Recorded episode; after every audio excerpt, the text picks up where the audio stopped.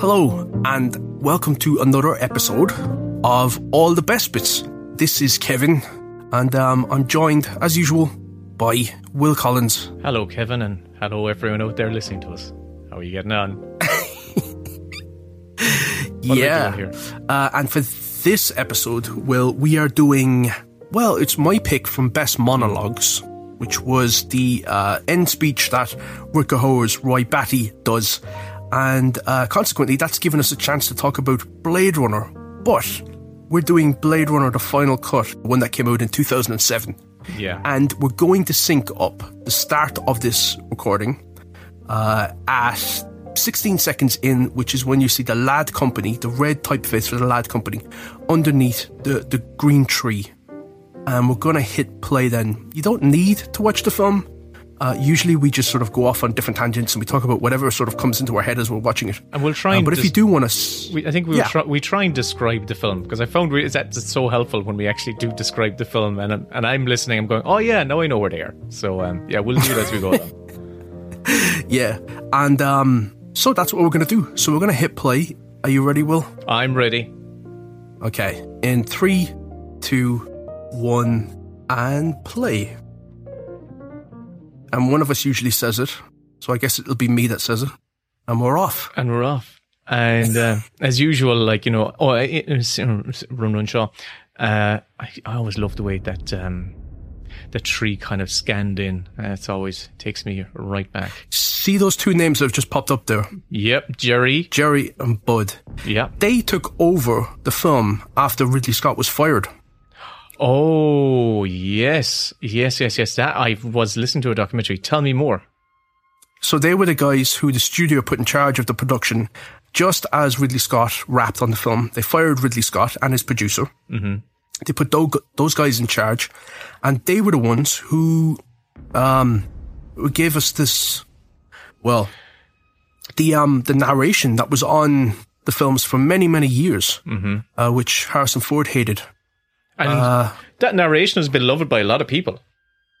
There's a lovely line in that narration though, which is um, oh god, I'm going to paraphrase it and I'll butcher it, but it's something like um, uh, oh god, I can't even remember. It's something like uh, uh, um, she's she lives, she's not going to live long, but then again, who does, or something like that. I've totally just butchered that, but uh, that's a line I think which is the actual line is good from. There's, there's, yeah, there's a like you, you know, I was listening to the documentary, uh, watching a documentary today about uh, the recording of a lot of that, and Harrison Ford, you know, was contra- contractually obliged to do it. And he said in one of the records, I think one of the last records, he went into, I think it was in London he was doing the record, and he went, he he walked into the studio where they're recording the the the, the the narration and there was no one there and he just went wandering around these offices looking for someone to tell him what to, to kind of like direct him as to what to do and he eventually found inside in the closet this old guy you know clacking away on a typewriter and he Harrison Ford just kind of introduced himself and the old guy just brushed him away and says go away go away go away you know five minutes and the old guy came in and he'd written like he'd actually written the narration this old guy and Yeah, he was a writer for the for the Bob Newhart show, a sitcom writer. Oh, right. That was it. You can hear in the tracks because they found like some of the tracks of Harrison Ford trying to read this stuff, and he's literally laughing after he does the take. He's like, "Are you serious? This is just this is so weird. What the hell is this?" That line that I couldn't remember, I just looked it up. It says, uh, "It's too bad she won't live, but then again, who does?" Which I think is a is a good line. Yeah, it's good. I love the. Yeah. I, I I'm a bit of a fontour, and I love the font that they use in the titles and the over, opening credits. What is it about screenwriters and our love of fonts? No, I just love it. Los Angeles, 2019. So we are two years beyond this. Oh my god! Yeah. And the You know, it was originally going to be 2020, but they didn't. Uh, Ridley thought that, was too on the nose. they were they were going to make it a San Fran San Francisco Los Angeles hybrid that the entire West Coast was just one big long city. And isn't that what they do in Demolition Man? Oh yeah, yeah, yeah. yeah. I think it's it's um. Oh God, what's it called in? in uh, but it, it, I think it is that where they um they combine Los Angeles and San Francisco. They, I, I want to draw attention to one of my favorite San Angeles. shots.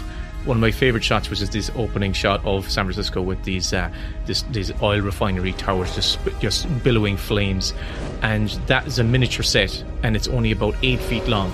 And uh, I was watching. It's amazing how they actually created that. You know, it's, it's the use of the the skill and artistry of these production designers uh, is amazing because you. I look at this still now and I go, wow, wow, Yeah. it really is beautiful. Especially in Blu-ray. My God. Oh, it's gorgeous.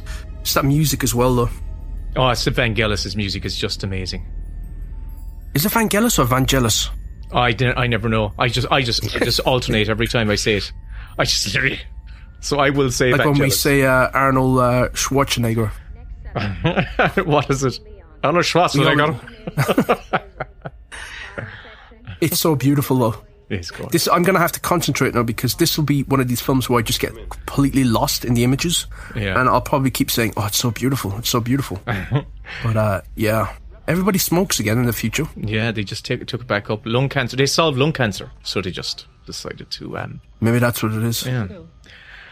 So now we have Leon is uh, is coming to be interviewed by a uh, a detective, a Blade Runner, and I learned that how these Blade Runner machines. So he, you know, this device comes up and he observes the eyeball, but what that machine is actually doing is actually smelling the air particles that the person's em- uh, emitting, and it's from the air particles of their breath that they actually can tell if you're a replicant or not. So there you go. Really? Mm, that's what they. That's how they figured it out. Yeah, that's what they. So they're like uh, sniffer dogs. They're sniffing. Yeah, they're actually sniffing.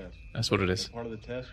So that's why you see it kind of like you know, it kind of like uh, what's the word? It's like a respirator. It's kind of you can see it breathing in and out. Little machine. You're in a desert.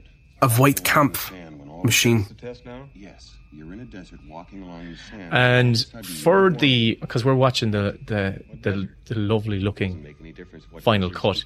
They did a huge amount of work to make this final cut work, and uh, I watched a documentary about that, the restoration process, and it really was kind of mad. The, the lengths they went to to kind of make some of the shots work. I'll tell you about it. Didn't they bring? Didn't they bring back Joanna Cassidy Mm-hmm. and they reshot her death seat scene? Yep, 26 years after she originally shot it. Yeah, Amazing. yeah, and there's another one that you don't know about that I'll point out that uh, will go completely unnoticed, but it's a really cool trivia point. Uh, I'll, I'll- flag it when we get to it. The tortoise lay Cool. on its back About Harrison Ford. in the hot sun, beating its legs. So I said to you um, off mic that I, uh, I I was reading some trivia about the film, but who was originally going to play Deckard? Oh yeah, And uh, yeah, they originally had cast Dustin Hoffman. Really? Mm. Okay. Like in this type of film, I could imagine him doing it. Yeah, I think he'd, he'd fit in that world. Yeah. down for me. But he dropped out, and Ridley Scott thinks it was so abrupt the way he dropped out. Um, he thinks it might have have had something to do with money. Shall we continue? Wow. But they workshopped the character and everything. Oh wow, that's so un- it's so unusual. Come into your mind. And this was a torturous. This is one of those productions that really was stressed. It was a, a stressful production from minute one, and everyone, all the cast said it in the interviews. They all said, "No, it wasn't a happy set. We're under pressure." So no- Yeah, there was there was um major disagreements between Ridley and the American crew because this was his first time shooting a film in the states because Alien was obviously filmed in London. Oh yeah, of course. They didn't get on. We're getting He'd said he'd done an interview which said um, he likes English crews because you ask them to do something and their response is yes, governor. And so the uh, the American crews read that, and then they all um, turned up to work. A lot of them did, wearing a T-shirt that said "Yes, governor, my ass." Good man. So we've now we've now our first shot of um, Deckard, Harrison Ford's character, and in the rain. And it's so this is an amazing set, and it's all shot in the backlot of Warner Bros. Like that kind of old. Uh, I've New walked York around set. that set as well. I was trying to think if I've walked around that, and I've definitely walked around Universal and Paramount. They all have their own little old backlots, and they are they are true meccas. They really are amazing places to to go to because you they're familiar. Wasn't that the case? Lou? Did you have that experience when you walked? You went, "This is this is a familiar place. I know this place because you've seen it in so many Yeah. films." For me, it was just like, oh, this is just uh, it's like um, Dick Tracy or Seinfeld. It just looked so um, familiar. I never forget walking around uh, the Universal one actually, and uh, Yeah. being amazed at how small everything was. I did. Habit, uh, uh, where what you call it? Uh, uh, Murder She Wrote used to film. Ha- was it Cobbett's Cove or Habit's Cove or something like that? Right.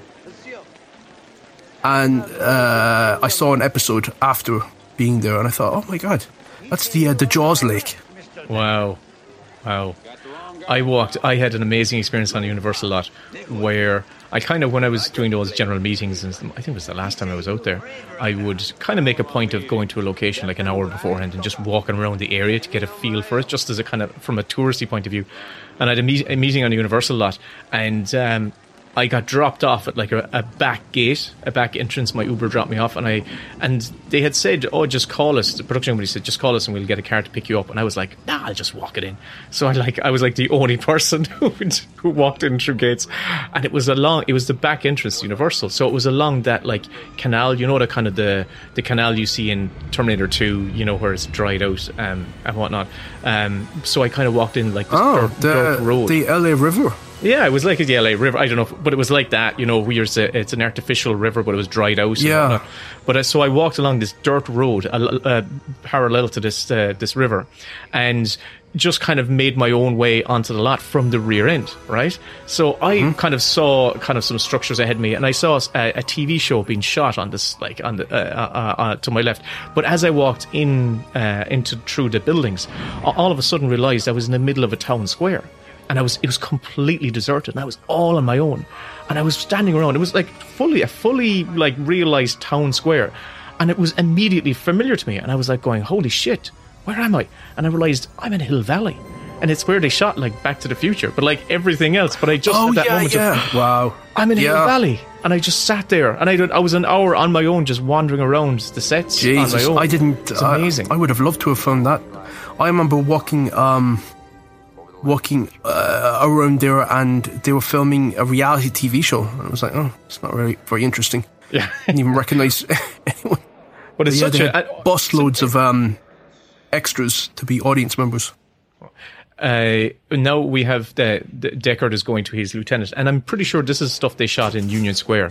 So this is a very much an LA film, isn't it? In in um, so he's he's been summoned to his sergeant's uh, sergeant's quarters yeah, or his office to kind of give him the the mission to track down these replicants that are skin jobs, yeah which they just referenced, made up for the movie.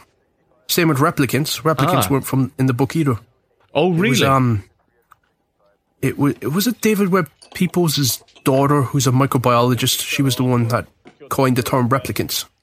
I didn't know this Yeah, wow because they didn't want to use. I think in the book they're called andys as a as a shorthand, okay and they didn't want to use droids or or andys uh, because of Star Wars.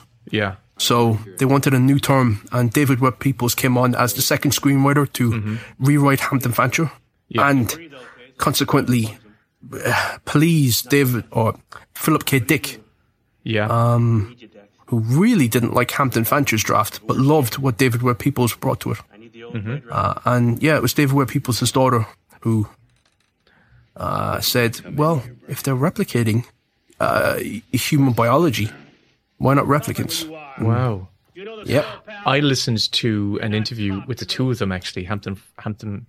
Oh God, say it for me, Hampton Frank. Ham, say his, his name for me, please. Hampton Fancher. Say it. Um. So he, as you said I said, think they're good mates, though, aren't they? oh, they're uh, yeah. The two of them became great mates. Um. But when he was trying to convince um Philip K. Dick to allow him to adapt the the film, he went up to Dick's place, and he said he was just an arrogant asshole and he was very he's he had a massive ego but he said he uh, you know he, reflection he, he was such a he, he was such a a popular writer, but he was pretty much penniless. He was ba- making barely anything from his books, and Hollywood was just and he was he was cashing in. from he was writing on amphetamines for a number of number of years and his brain was kind of screwed up from it Um, but That'll do it. Literally, yeah, he, he Hampton Franchard said like he just tormented him that that however long he was with him, and a- as he was leaving, he said he said I was just really frank with him, and normally I wouldn't be frank. He said I'm coming up here not as uh, like you know cigar chomping executives trying to exploit your you know your material in a convertible. I'm I really, really, truly want to, you know, do you work justice. And to be frank, I think you don't like me, and I'm never coming back here. And and the taxi was pulling up, and um, Philip K. Dick was at that moment just went, "No, you don't understand. I really like you. I really like you." And God. the man said, "It's too late," and he got in the car and he just left. Um, but he said he Fair was, enough. Yeah, he was such an awkward, an awkward man to work with. Um, but yeah, he was. It's quite the weird upset. thing about making films and, and you know working in development. It a lot of people are brought together to make something. Um, you're dealing with a lot of different personalities, and Concept date 2016. everyone has got their Optimum weirdness about them that Probably the leader. sometimes it can go in the favor of the film, as in this case, and other times it can just destroy a film. Yeah, yeah. It's just they did well when, when this film was made. Obviously, they didn't feel like they looked out because the film was a flop, and it didn't kind of yeah. It didn't even the, the, Ridley Scott's version didn't come out until the nineties, or not even his first kind of version of it didn't come out until the late nineties. See, this is the thing. We uh, well, I came to this quite late, and by that stage, the film was regarded as a, a, a sci-fi classic. But I can imagine for those guys, that's a long decade of the '80s where So they built in a you've made a film that you think has missed the mark, and for Harrison Ford, it's got that awful narration which you hated. You don't like thinking about the misfires, and um, over the tire I suppose it must be hard to sort of reevaluate something you did so long ago, which is now a great movie, but for a decade, for a good decade after you did it, was a horrible experience, a flop, and not a very good film. Yeah. Oh, Harrison Ford didn't do interviews on the film for two decades. He really found the the whole process painful, and he just couldn't stand the narration. Um, but but then everyone has a different. It's funny when you listen to the documentaries and stuff like that. Everyone's got a different tale. Everyone's got a different take on uh, on how people react to True for life. Yeah, there you go, man. It's just everyone had their own um, kind of their own story, and well, he said that to me. Well, no, he said the opposite to me. So, uh, Yeah. again, Jesus. the model work, the world building in this is amazing. Now, all that's really happened is Deckard's been given the task of going off to hunt down these um, these replicants, and where he's just he's just been carted off back to his. I'm sure this is him. Where's he going? Is he going back to his apartment? But it's just I think he's going to. Uh, I think he's actually going to the Tyrell Corporation. oh, of course, that's where it is. Yeah, that's where this is. When did you first see this film? I know exactly the night I first watched this. It was uh, in the mid '90s, and um, after in the mid '90s, this guy, I think it was Brian Ridden, was his name. He had like a, Ah, no, well, yeah, yeah, no, he's Brian. He had a kind of a cult movie club show on after late late on RT One, and um, this was like on a Friday night at half eleven or midnight. And so he would run classic movies, but he would do an introduction to these films, and and I actually saw an awful lot of my my film education came from that. that, would this that have run. been like um, an Irish version of Videodrome? It was exactly vi- that. Yeah, Was it Videodrome? What was the name yeah, of the Videodrome. fucking- Yeah, Yeah, Videodrome. The, uh, yeah, Mark Mark Cousins did. Cousins. Yeah, Cousins, yeah, yeah, yeah. yeah.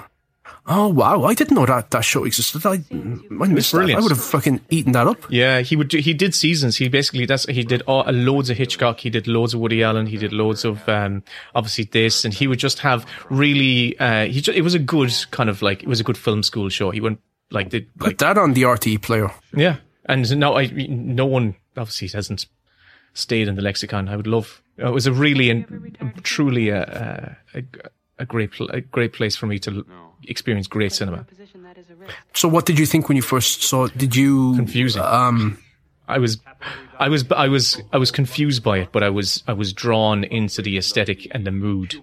Um, I was a little bit underwhelmed by its slowness, um, because it was probably my first noir story as well, and I wasn't used to noir stories. Um, but I felt compelled by it, where I kind of wanted to watch it again and again. How about you? I think I saw this in college. Actually, I I think I was very late to this. So I think I saw this around 1999 or 2000, and um, and it it was put on again as uh, an example of a great moment. I cannot even remember what the moment was, and I thought, oh, I've got to check this out. I've got to actually see this, um, because it hadn't permeated my sphere of reference beyond it being a film that Ridley Scott had made, which uh, was um, regarded as a classic, but there were so many different cuts of it. Uh, That was, I think, the extent of what I knew about it. And then I watched it, and I just got enchanted by it. It was just such a really um, uh, beautiful film to watch, and I never felt it being too slow. I just thought it was really uh, captivating and, and fascinating. But then, you know, I was looking at it from the perspective of Deckard being a human being, a very cold man who uh, learns more about himself through androids than um, he would have done prior to taking on this job. And I know other people have a very different take on it. But you that's- saw. Tell me your your kind of like take. You prefer the the the narrative arc of his character in the original version, pre them kind of like implying that he's a replicant, and you. So I, I'm with Philip like- K. Dick and Harrison what you Ford, which is that uh, Deckard is a human being. He's a cold man who's sort of living in a dystopian future. Everything he's gotten cynical. He's he's hard nosed, and uh, he's he doesn't treat he doesn't consider these replicants to be human beings or to, to have a soul or to have to, to have anything more than like a toaster would have. Uh, they're functional. They're there. They're there to trick people, and he's not one to be tricked. Uh, and through his, you know, uh, experiences through the story, and his experiences even with Roy Batty, who's the villain of the story, but comes to even save his life at the end. It totally changes his view on the world, on who's responsible for the, the, the torturous life that these replicants have, and um, his own sort of like um, position on replicants. So I just think it's it's a more interesting story of somebody who's lost their faith in humanity, regaining it through something which is considered not to be human. Yeah. Versus what the what the director's cut implies, which is which is that this is a story about a robot who's chasing robots, falls in love with a robot or an android. I know they're they're different, but you know, shorthand, and um, decides to elope with a robot. It's like, oh, okay. And at the end, another robot saves him. So it's like, uh, what are we watching here? That just feels like we're watching something really empty and soulless. And I feel the whole, I do feel the whole Deckard's a replicant thing has been just been retconned, and Ridley Scott just went with it because he went, oh yeah, people, audiences are responding to that because he all he did in the director's cut was he inserted that shot of a um of uh, Unicorn. Deckard, the unicorn, and then that tied in with the last shot of the unicorn before he gets on the thing, and everyone just And went you- wild. You see, all the little things that sort of imply that he is a replicant, I think are there to bridge the fact that there is very little difference between a human being and a replicant. And that persuasion is playing a factor in this. So replicants dream of unicorns and he's dreaming of unicorns. What's the difference between him and a replicant? Very little. Rather than this being cold hard facts to say, ah, he's also a replicant. I just think it's, it, there's less of, there's less humanity, there's less empathy in the story.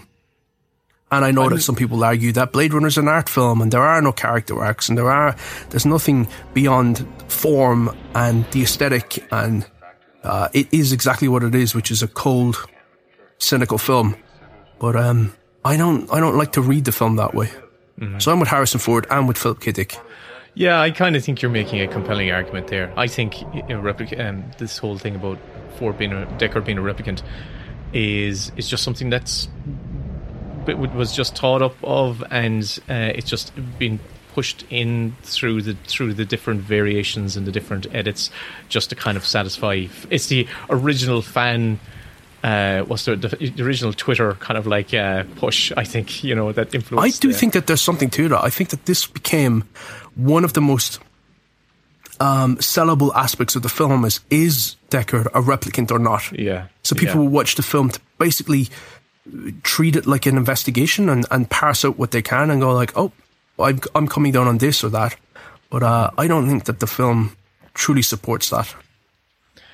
Uh, I'm like I'm liking that. I'm going to give people a kind of a catch up what, what's happened in the story. So uh, Deckard's gone to he's gone to Tyrell's corporation and uh, he's interviewed Sean Young's character, and it turns out that She's a replicant. She's a She's one of the latest uh, Nexus models. So Yeah. um, she's unaware that she is a replicant. yeah, and now Deckard is gone uh, with his partner, Gaff. and they've gone to the the kind of the dingy apartments where the where one of the where maybe these replicants have been hiding out, and he's found this uh, what looks like a scale in a bathtub. snake scale. Um, do you think that this film And um, yeah. coined the whole uh, enhance thing, which you see in a lot of uh, became a, a, a sort of a trope in detective TV shows where it's like zoom in, enhance. I, I feel it. Do, I feel it did because it's the first time I I, I, I encountered it. I always thought it was so cool. But then when you try and do it in real life, uh, you know, Siri, Siri, or I, I shouldn't say it now.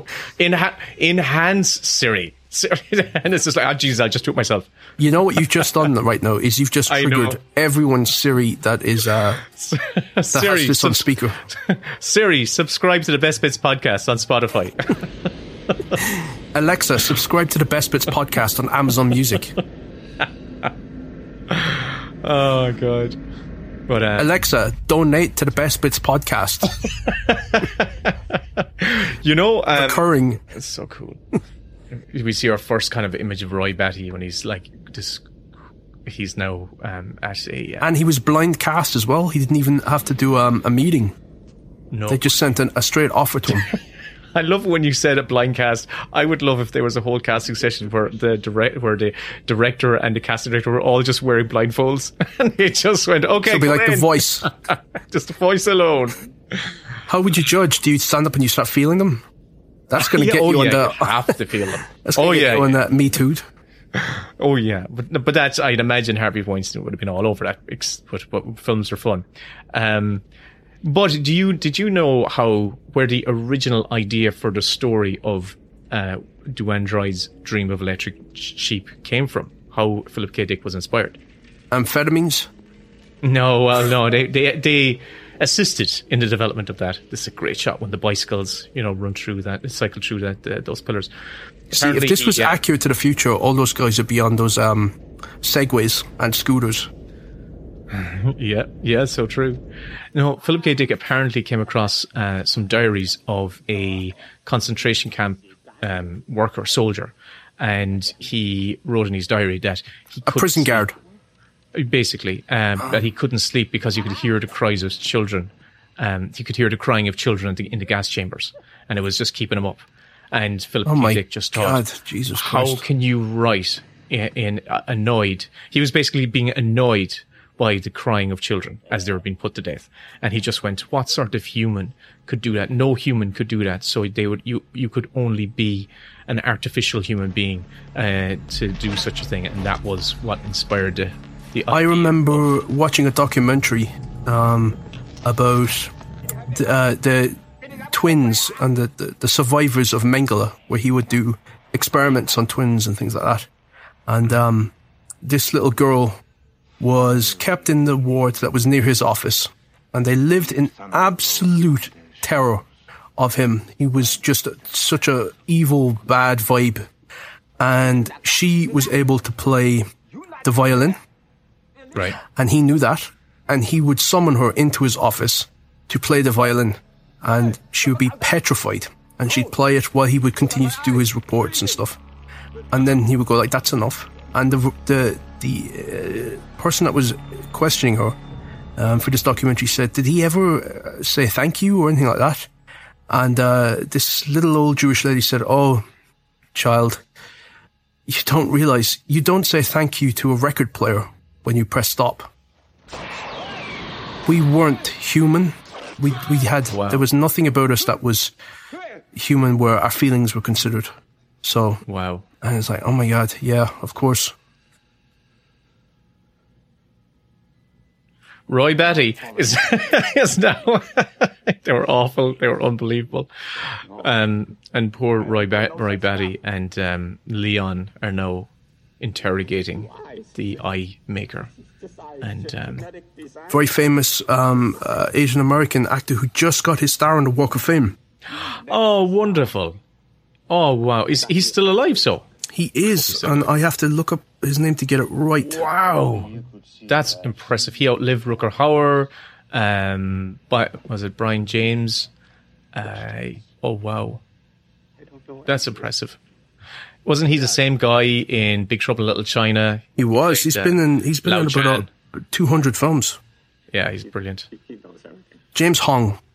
That's the guy. Yeah. Yeah, there was a petition to get him a star on the Walk of Fame by uh, the. Uh, I think it was Daniel uh, Kim, the actor from Lost. All right. Jesus. Thank God for IMDb. You re- you've learned how to navigate the new IMDb, so. Daniel Dae Kim. No, I haven't really. I hate it. Oh. Absolutely hate it. Amazon, you. Alexa, cancel updates on Box Office Mojo and IMDb. Revert back to normal. Oh, man. Um, yeah, so he's done about 200 movies and they they put out a petition because it costs about 40 grand to get a star on the Walk of Fame. And they got him one. Jesus. Wow. So fair play to him. Good luck to him. It's really creepy what they're doing. The two guys here intimidating him. They're just putting little eyeballs on his shoulder as as they're trying to extract information of like where. What what are they looking for? That's the thing. I haven't actually been following the haven't They want, following the plot. he wants to meet his maker. He wants to, to meet Tyrell. Oh yeah, okay, okay. And J.F. Sebastian, that's Father. who he's. Yeah, this is a very famous tunnel in Los Angeles. And as I was saying, this is a very Los Angeles film. You could just go to. There was a cool documentary. Uh, I wonder if you ever saw it. Um, it's either Los Angeles plays itself or LA plays itself, and it's basically a documentary about all the different locations that have been used in films in, in Los Angeles, and it's it's really cool. It's really really cool and obviously this was a big this film was a huge touchstone for him because there's so many iconic locations used. Deckard 97. They did 50 straight nights shooting with rain machines. hard. Oh my god. That would weigh you down. and wasn't it on the set of this that because i'm just pulling from something you said to me that uh, robocop was born? Am i right in saying that? Yeah, one of the executives, one of the junior executives of um of Blade Runner, had uh, he wanted to do another um, Android movie, and he had this idea, and he was you know uh, percolating it, and uh, he met with um IMDb. Uh, so Edward Neumeier, Newmar, yeah. He met with uh, a writer named Michael Miner who wanted to do a Super Cop movie, and uh, they combined it, the Super Cop, with his Android idea, and it- what came out was RoboCop. So yeah, but it was on the God set of that. this as a junior exec. That is amazing. You know, one thing I always that has always stood out to me from the very first time I watched this film is Harrison's Harrison Ford's haircut. Uh, as a kid, I w- I didn't like it because it w- there wasn't enough mullet. I thought mullets were so so so cool. Jesus, I But think it's now a cool haircut. I think it's a cool haircut. I'm actually going, wow, that's one of those timeless haircuts. That's a really really good. It was so against because normally when you see like sci-fi films from an era, everyone's sporting a kind of a contemporary cut, and that really irritates me when you see contemporary hair hairstyles. It's so strange that you can tell the decade that a film was made, even if it's set Yeah. in another era. yeah, It's like and this film defies that. This film you can't pin down what decade it was made in. If you look at the aesthetic of like you know their their fashion sense, because it could be from the they're inspired by. You know, I think uh. Sean Young's uh, makeup is very 80s. You remember You reckon? Yeah. I was just kind of looking at her hairstyle and kind of it's it's oh, the hairstyle kind is like noir Star 40s, Trek. 50s. Web all summer. Then one day, I was going 40 50s noir. That's where I was, I was going the opposite direction. yeah. Um, And a hundred baby spiders came out. She could have been Catwoman, you know. They ate her. didn't she stalk Tim Burton or something like that? Allegedly. Allegedly. Sorry, Sonia. Allegedly. Those aren't your memories. Somebody else's. Implants. Tyrell's nieces. Show us.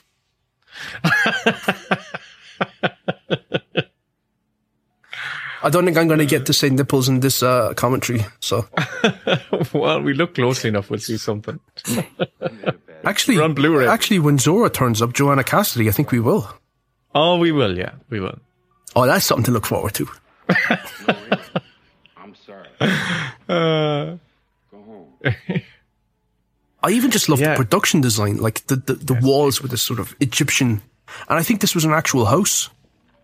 Yeah, it's a very famous house um, um, by, by a very, oh, what's his name? Again, that's not in IMDb, but a very famous house.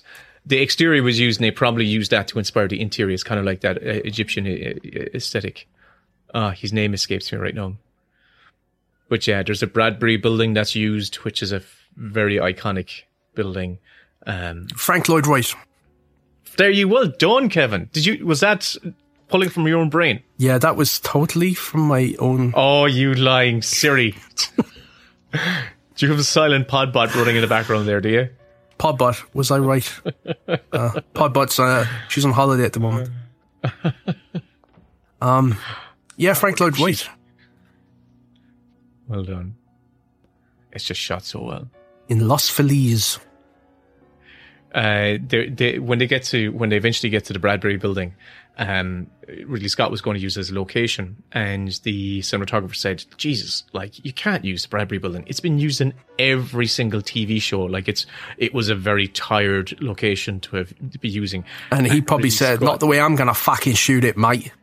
That's exactly what he said. no, no word of a lie. He says, "Not the way you haven't, not the way I'm going to shoot it," and he was so right. So what's this? Uh, he's picked up a photograph off the ground. And that is a very obvious, like, Polaroid uh, type photograph. Oh, look, glasses. she kind of moved. She kind of moved in. That's obviously a final cut edition. That there was a kind of a, a 3D effect when they actually when we were looking at the photograph, and I'd never noticed that before. Really? I didn't notice that. Yeah, yeah. There's a lot of real. They did a lot of like the the, the whole Let me process just of turn my phone to landscape. again, Kevin. you promised me you would just start a landscape for now. When I land on a joke, I just beat it to death.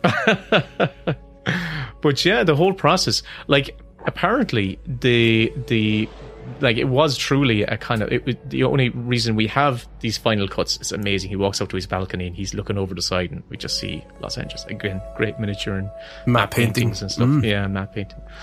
And apparently, all the unused stuff was labeled to go to junk. Like it was all wrapped up on in a Warner Brothers warehouse, and it was sitting on two pallets, and it was just like you know to go to junk. But they had never gotten the official word to send it to the junk pile. So, and that was, I think, it was recovered in either 1988 or 1989, and they were able to reconfigure the the work print, which wasn't his director's cut, but like a work print of the of the film from that. Wow. But it was still very rough. Yeah, it was literally just by pure chance it didn't get it just didn't get scrapped. We've just had our introduction of Daryl Hannah as well. And Debbie Harry was offered this part. And uh, Oh, I could see her doing that.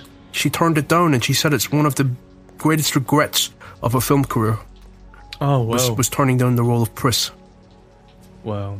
She's literally now she's going to the Bradbury building, and um, it's still actually even for this, it's got the the sign on the Bradbury uh, across from the Million Dollar Theater. But I honestly, I, I don't remember seeing this in any TV shows. Because it wasn't shot by Ridley Scott, but I'm sure this is Mike, like fucking hell, man. you. It was used in. I think I remember seeing it in like it's a Double Indemnity or one of those kind of classic noirs. And I remember I oh, when I saw wait, it, that's probably my favourite that's noir, it. actually. Yeah, that's the Bradbury building, and you'll notice you, you once you see the kind of the the railing, the elevators and the staircases and stuff like that. It's very, it stands out. Do you know what the alternate title for this film is going to be? What Uh, well, they had a few of them. Dangerous Days dangerous days? Ah, there we go. Yeah, But the the one that I thought, oh, that's a nice title actually, because they they bought this title of Blade Runner. It's from a William S. Burroughs movie. oh, okay. So they had to license it because it doesn't feature in the, the book. There's no Blade Runner mentioned Wow. in the original book. But one of the titles that uh, I don't know whether it was Fancher or it was David Webb Peoples, but it was going to be called M- Mechanismo. Sort of, sort of like machismo, but mechanismo. What's your name? Um, and I thought, oh, that's a nice one. Mine's J.F. Sebastian. No, I, I, no, I would prefer Blade Runner still for me. Doesn't mean anything though. Doesn't mean anything. Yeah, it doesn't mean anything. There's J.F. uh, Sebastian has showed up. Does he have? Is it progeria? Is the disease which makes you age faster? So he is the human equivalent to a replicant in that Oh, he's going to die prematurely. That's right. That's right. She's so beautiful in this, mm. So is he. Come in. I was hoping you'd say. inside and out. But there's a lovely what I love what I do enjoy about his character is that in all this gruff kind of world, he he's he, there's a, an an innocence, you know, there's a gentleness to him, and he but when she he he walks in the door and she looks at him, and there's this there's you just feel I feel worried for him for JF Sebastian, and you go. Like, that's so cool. This is the inside of the Bradbury building. We're seeing the one of those, those blimps with the lights uh, overhead, and it's fantastic.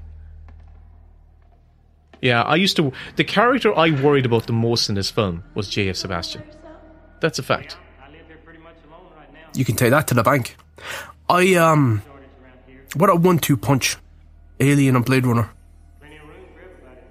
Truly. Yeah. What did he do? Like, you know, so he's had some career, really, Scott. He really. He's still has. going.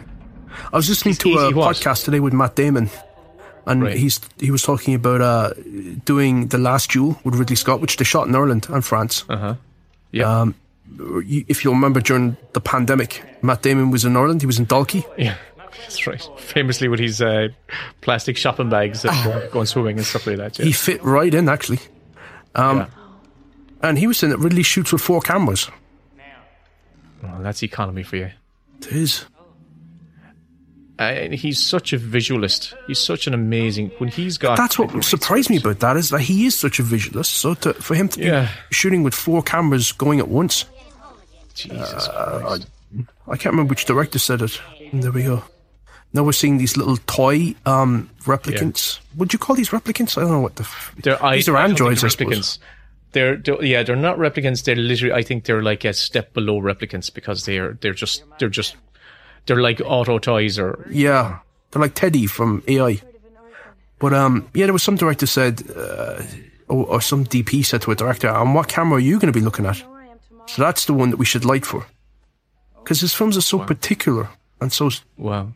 Beautifully lit. Being able to do know- that with four cameras going, that's amazing. If you look at his cinematography, uh, sorry, his filmography, his first feature was Duelist in 1977, which is still a really, it's still a cool one to to. to watch. I have never seen that. It's worth watching. It's it's Harvey Harvey Harvey Keitel in a was it 17th 18th century 18th century dueling film, which is it's it's it's worth watching. It's definitely worth watching. But then, as you said, Alien, Blade Runner. But then Blade Runner was such a kind of a disappointment. Here's I think we're going to have Harrison Ford's dream now. Is just coming up. He's just dozing off at the piano. And are we going to get it? should Yeah, we are. There we go, yeah. Some people say that he just stole this footage of the unicorn from Legend, and he didn't. It was specifically. Legend has it, it comes from legend. But they're wrong. But that was his next film, Legend, and that was. It took him three years to get that made, and I don't think Legend was too much of a uh, a success for him. So his eighties were Tom Cruise had his old teeth in that film.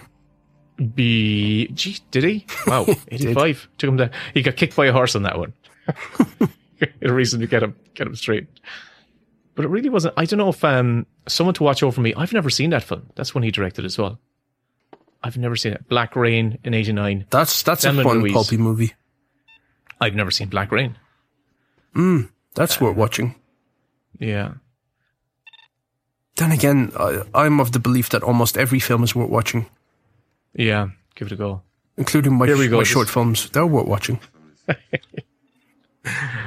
Enhance. Enhance. Tiny CRT monitor. expanding, Uh, in act- you know, 250 pixels. You know what really got me into the into the Blade Runner universe, and this is a fact, is there a video game came out in the late nineties, and it was a, basically a sequel to this, and it it was a one of those kind of point and click adventure things. What I will say, it captured the atmosphere of Blade Runner so well, and you actually did this stuff where you had to like you know do puzzle solving and go into the photographs to find clues and stuff like that. I hate That- video games like that. Ugh. Oh, this was. Oh, I'm. I was so into the adventure. I think it suited. It, it was a noir. It was a proper noir video game, and um, it really got me into the mood and the aesthetic of this of this universe. And um, can't remember what it was called. Blade Runner, the video game. That was it. But um, On the SNES. It was on PC. I'm pretty sure. some of your listeners, some of our listeners will know exactly what I'm talking about. It was so Enhanced cool, 34 to 36. So this is, for some people, all the detective work that uh, Deckard does in the movie. he starts s- looking at photographs. But wouldn't you love if you if if you could do that technology where you could just kind of like, you know, really go into a photograph and pick out all the little tiny details, even go around corners. It's coming. Virtual reality and augmented reality. Yeah, I suppose so. Oculus Rift and stuff. Yeah, And Avatar. I went to see Avatar and uh, it was 3D. And everything is floating around me, all these little jellyfish. you sure you just didn't? I mean, I was on mushrooms at the time, but you know. Enhance 15 to 23. and there we have Joanna so- Cassidy. It was that. Is it Joanna? It must be. It's Joanna Cassidy. Oh well, she doesn't look like herself. That's the only thing. So what they did, so not right now, but yeah, to to to redo her scenes because there's a shot where her character runs through these several sheets of glass, um, as she's been shot. She actually came back 26 years later and matched the movements so that they could map her head onto the, the stunt double's head. Onto the stunt man, yeah. Because it was a man, wasn't it? It was a stunt man originally. In the documentary, they said it was a stunt lady when it, that was one person saying a stunt lady. Oh. So I'm not certain. It wasn't like I'm going to get you, sucker, where they cut to a, a very obvious the, the black uh, mother character in one shot cuts to a white guy with a mustache as he's like performing all the stunts deliberately because it's a spoof film. I do love watching films now in kind of the HD age, those 80s movies where you know that when they were shooting it, they had no idea that we would have higher resolution one day. And now when you watch some of these stunts, you go, oh my God, it, instead of a little girl, it's a 60 or a 45 year old man smoking cigars. The one thing that they, they do in this film, which I think is a great idea, uh, or in the future, which I think is a great idea, is they have um the handles, the the the the uh, spoke. What would you call it? The the main part of an umbrella that you're holding Oh, onto. like there's the, the shaft. of the Yeah, umbrella. the shaft of the umbrella is lit up. It's uh, like It a is. fluorescent Isn't it light. so cool? It is so cool. I love it. Invent that. Yeah. I'm sure, I'm sure there's, I'm sure they're out there. I'm sure they're out there. I don't have one. I want one. Well, I, well, I know exactly what Santa's going to be bringing this year, Kevin. A fluorescent light. jammed, jammed into an umbrella, from pennies. and you have to, you have to, Have like, an extension cord.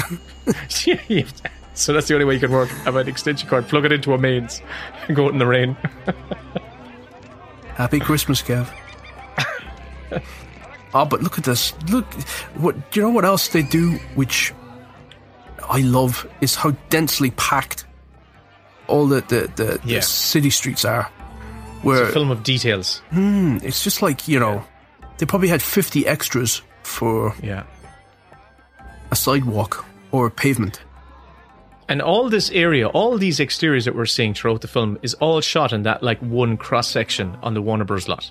And they said in the design of it, they basically, so they had like three roads intersecting. That meant they had six sides, road sides, and they designed them so that you could, like, you know, they're never leaving that space, if you know what I mean. And Right, right, right. So it looks different depending on what side you're shooting. Yeah, from every angle, it looks totally different. But again, in the background, it's those. It's in New York. The the walls are a New York uh, location, but they just built on top of that, and it's just it's all the details. This is the shot. So if we're looking at Harrison Ford right now, right?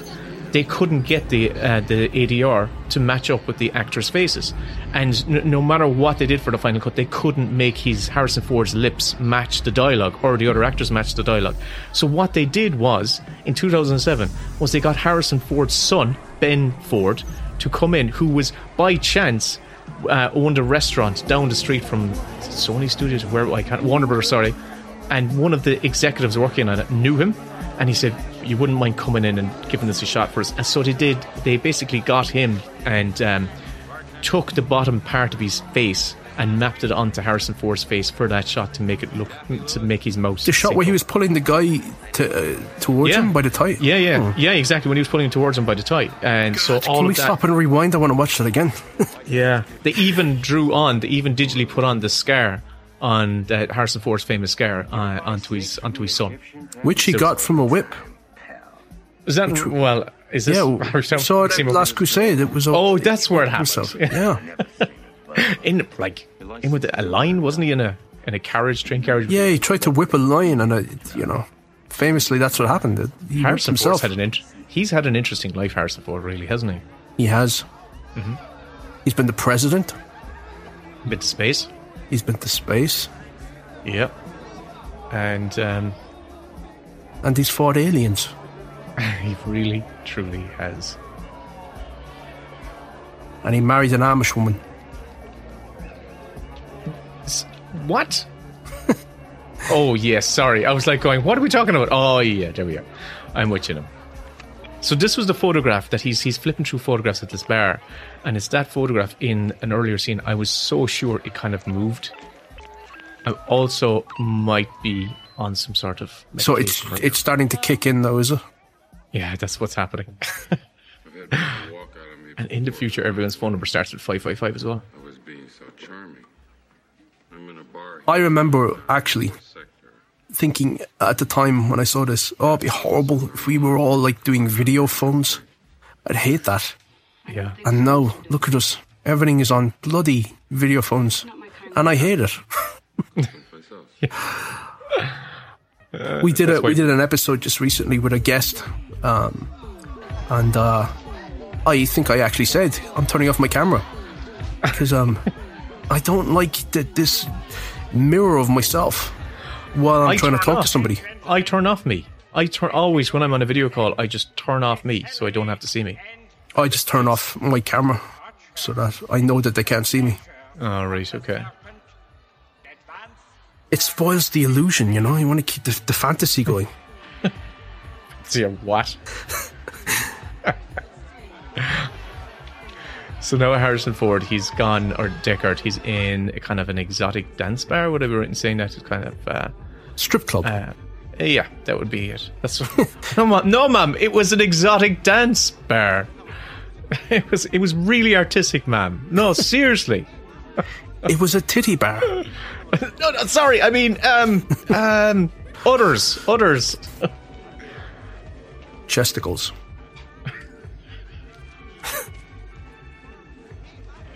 Everybody smokes. Everyone does, yeah. I, Did you ever smoke? That's one thing. I, I, I did, I did try smoking, and um, I was. I- It How made me old were you? cool for about. Oh, well, well, my grandmother gave it to me, so I must have been Seriously, eight. don't. My grandmother used to give us snuff all the time. Snuff was like tobacco that you didn't you snorted up your nose. She did not, did she really? She, she did for real, yeah. She would. She used to give us like as cure for sneezing and stuff like that. She was like, "Come here to me," and she would. I used to always wonder why she used to wait for my parents to leave the room before giving it to me. But she used to give my brother fags and all this sort of stuff. Yeah, when he was eight or nine or ten or whatever it was, like you know. Yeah, That's awful. Were you asked to do well, but he actually, I don't think he actually ended up smoking that one.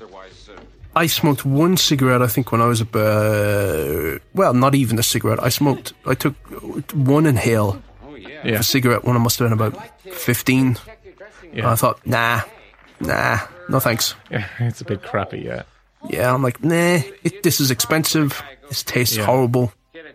I don't need to look cool. I just am cool. So I never, I- I never smoked. I just used to walk around with packs of cigarettes and just hand them out to people, hope they would be my friend. Do you want a cigarette? So when my friends would go outside to smoke, I'd um take a biro with me, Yeah, and I would uh, I pretend to smoke the biro. And you end up with blue blue lips. Kevin, you've got blue on you. hey, Deckard now has he's gone to Joanna Cassidy's um, Zhora. dressing room, Zhora, into her dressing room, and he's finally figured, he's finally identified the match for his scale that he found. That's And a I cool love- way to dry your hair. yes, that's so cool. They have this like bubble that you go a hairdryer, you just stick your head into, and it's class. I'm sure it's probably not so good for your um, uh, eardrums. Okay, watch when Zhora is putting on her heels. Okay? Nipple. She- uh, oh yeah, nipple. See, she's got heels. They're quite large. They're like about Nipple, nipple, at nipple. least four inches. She does. Okay, wait till she in the next in the next scene. How did we forget this scene? So if somebody does try and explain I- me, who do I go to about it? Me? These are, my that's gosh. the most prominent nipples we've seen so far in all of these commentaries. Yeah, it really. I'm a bit shocked, Kevin. The That Irish is Catholic- looks like a very uncomfortable um, brassiere. yeah. It's more like something He-Man would wear, you know, or you put on your He-Man doll. and she gave Harrison Ford, uh, Deckard, a, uh, you know, he's he's winded. She elbowed him right in the diaphragm, and now she's going to strangle him. These replicants, s- someone needs to do something about them. They're brutal. so now look at her. Look at her heels now as she runs out into the into the streets. Where are the heels? No heels. Well, I can tell you it's very hard to run on heels. From experience. Yeah. Yeah. Ask um, Bryce Dallas Howard in, in, in the Jurassic World. She wore heels in the jungle. That was so stupid. Yeah. It was just, yeah, it really just, like, you just, it was so, you could feel the impracticality of it. It's just like, please, this character needs to be wearing something else, for God's sake. I, I, uh, the writer of, um, the co-writer of Crocodile Dundee, just died recently. Uh, Oh. R.I.P. And um, on Twitter, I posted uh, the ending of Crocodile Dundee because I love pirating movies, but also I love that I love that end sequence. It's a beautiful and scene, yeah. the female character in that is doing the, the reverse of the trope of going after the, the, the guy or, or the guy going after the girl and she's going after Yeah. crocodile dundee to catch him before she loses her chance she's chasing love essentially and she takes off her high heels she throws them away so she can run Wow. I must look at Twitter. It's a great. That's been a good, avoiding it lately. fun- Oh no, I haven't. When I'm writing, I just can't. I can't do Twitter. I just cannot do it. So we're going to come to that scene. He's uh, Deckard is chasing uh, Zhora through the the, the the cluttered streets, and she's been ducking and dodging him. And we're going to come to the shot where she where he eventually catches up with her and shoots her. She smashes through the several sheets of glass. And I watched, he is like deckard is the human version this is an inverse of terminator you've got a human guy assassinating machines Yeah, yeah. I'm like, why do they? Why are they trying to kill these machines? Is it because they're they're they're violent and dangerous? That's probably it. they don't want them to, to inspire revolution Oh, well, there you go. they're all capitalists So um, when they got Joanna Cassidy back, she was the one. She said, she, "We just need to reshoot it." And she, 26 years later, she looked amazing. Like Here we go. she this is her now. Yeah, this is her. So now you should see her face replaced, her entire head. So all her head is from 26 years later. Yeah. It's and because it's a slow motion It's shot, it beautiful, really though. out. Yeah, it's it's a tragic death It's a brutal death. And it's not that she goes down after the first shot, she just keeps going. So this is her. When you see her now, that's tw- her 26 years later.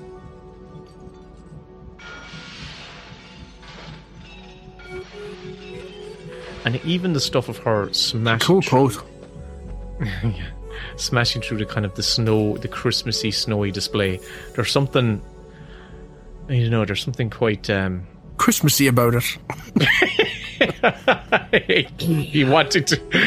Gets me into moods to put Best Christmas up. scene. There we go. I love a good assassination. Bubbles. it is quite a jolly scene, I have to say. If I, but listen, for those out there who aren't watching, uh, and you probably know this film inside out as much as we do. It's so beautiful looking. Yeah. My It's God. so gorgeous. You can see why everyone ripped it off. Yeah. And like it inspired it inspired so much culturally. Like from um novels, just the aesthetic of it, um to it just has permeated into the culture. One film really, really has had such a dramatic influence on on, on, on so many other pieces of art out there. It's really astounding. Philip K. Dick thought it was um, going to revitalize the genre. He died, I think, two months before the film came out, but he he managed to see a cut of it, and he thought it was spectacularly well done. So there's your word again. Spectacular. He thought it was a triumph, a revelation. I wanna so I wanna the guy who shot this is a name I actually don't know that well, is Jordan Cronenweth. That's the name of the cinematographer. Um and he kind of that was where some of the um, the issues began for Ridley Scott on this production because you know being from the UK he was used to operating the camera himself and because of the union rules in the states he wasn't allowed to do that so there, there are differences between director of photographies uh, in the US and the UK and so he was not allowed to touch the camera he had to have that guy.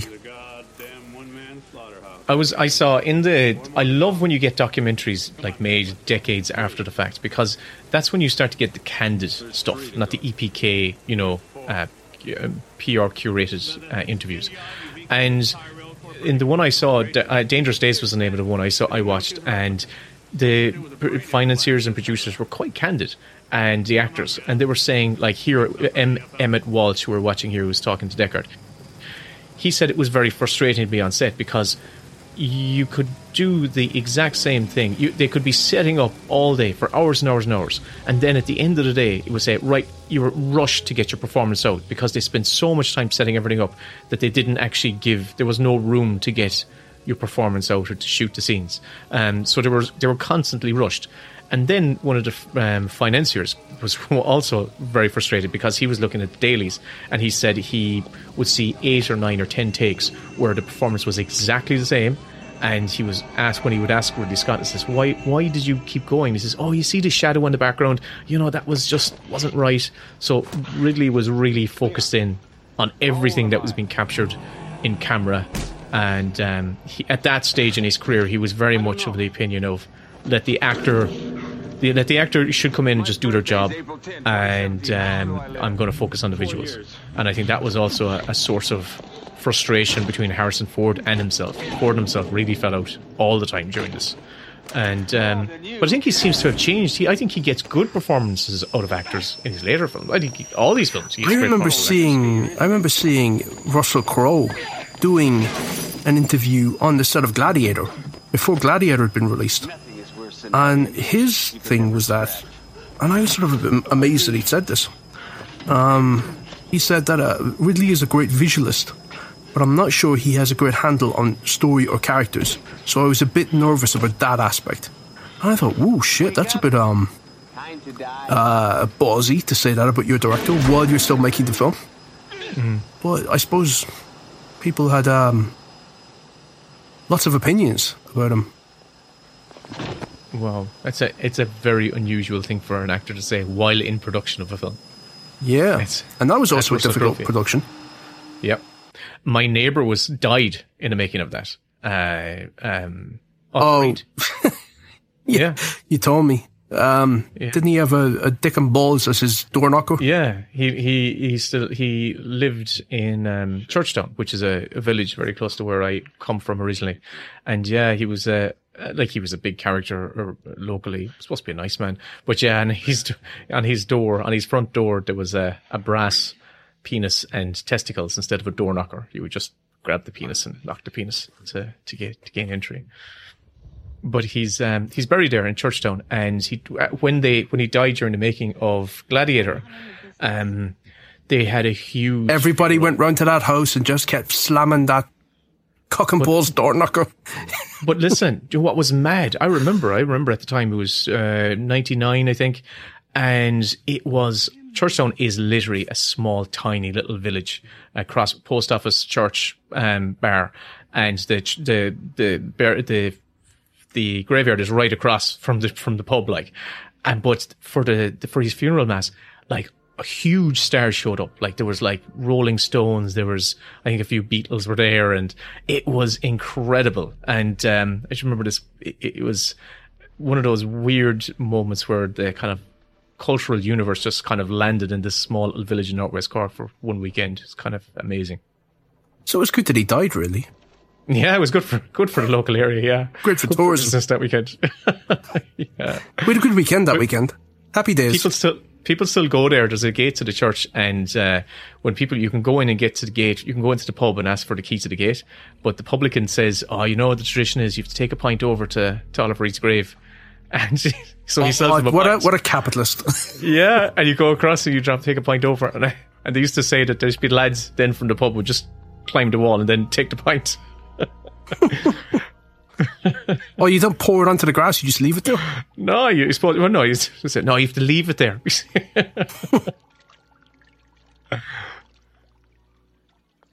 so poor. We haven't talked about this film that much, but Deckard's gotten back, and, my and he's first been time viewing it. rescued. he's been rescued by uh, Sean Young's uh, character. I was actually look at what, what is her name. I should know this. Rachel. Rachel. Sorry, it's Rachel. Um, and so And, you know, teeth. This is the hairstyle which inspired the Rachel that everyone was getting. you come after me? everyone was going into the hairdresser saying, "Give me the Rachel," and they'd come out with this fucking helmet. Or- That's the Rachel. Wow. Amazing. this film really did influence culture in a massive way. Harrison Ford's dad bod. Uh, well, Come here. If I had that bod, I'd be quite happy. God damn it. For walking around shirtless all the time. Yeah, I'd be bloody well, but even in This frigid podcast would be weather. it would be a video podcast. Yeah. Oh, yeah.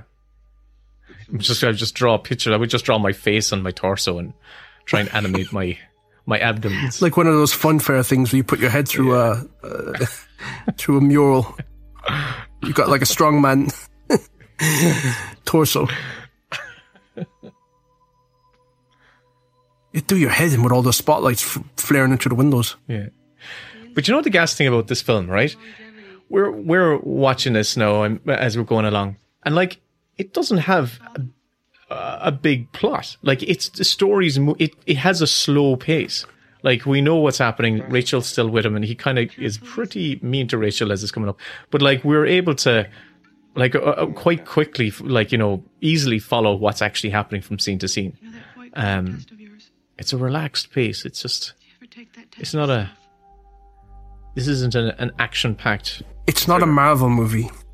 No, there you go.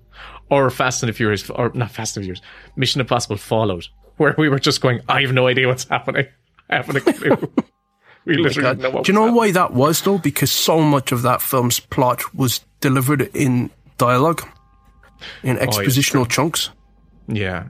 And here we are actually seeing the characters go from place to place. Yeah.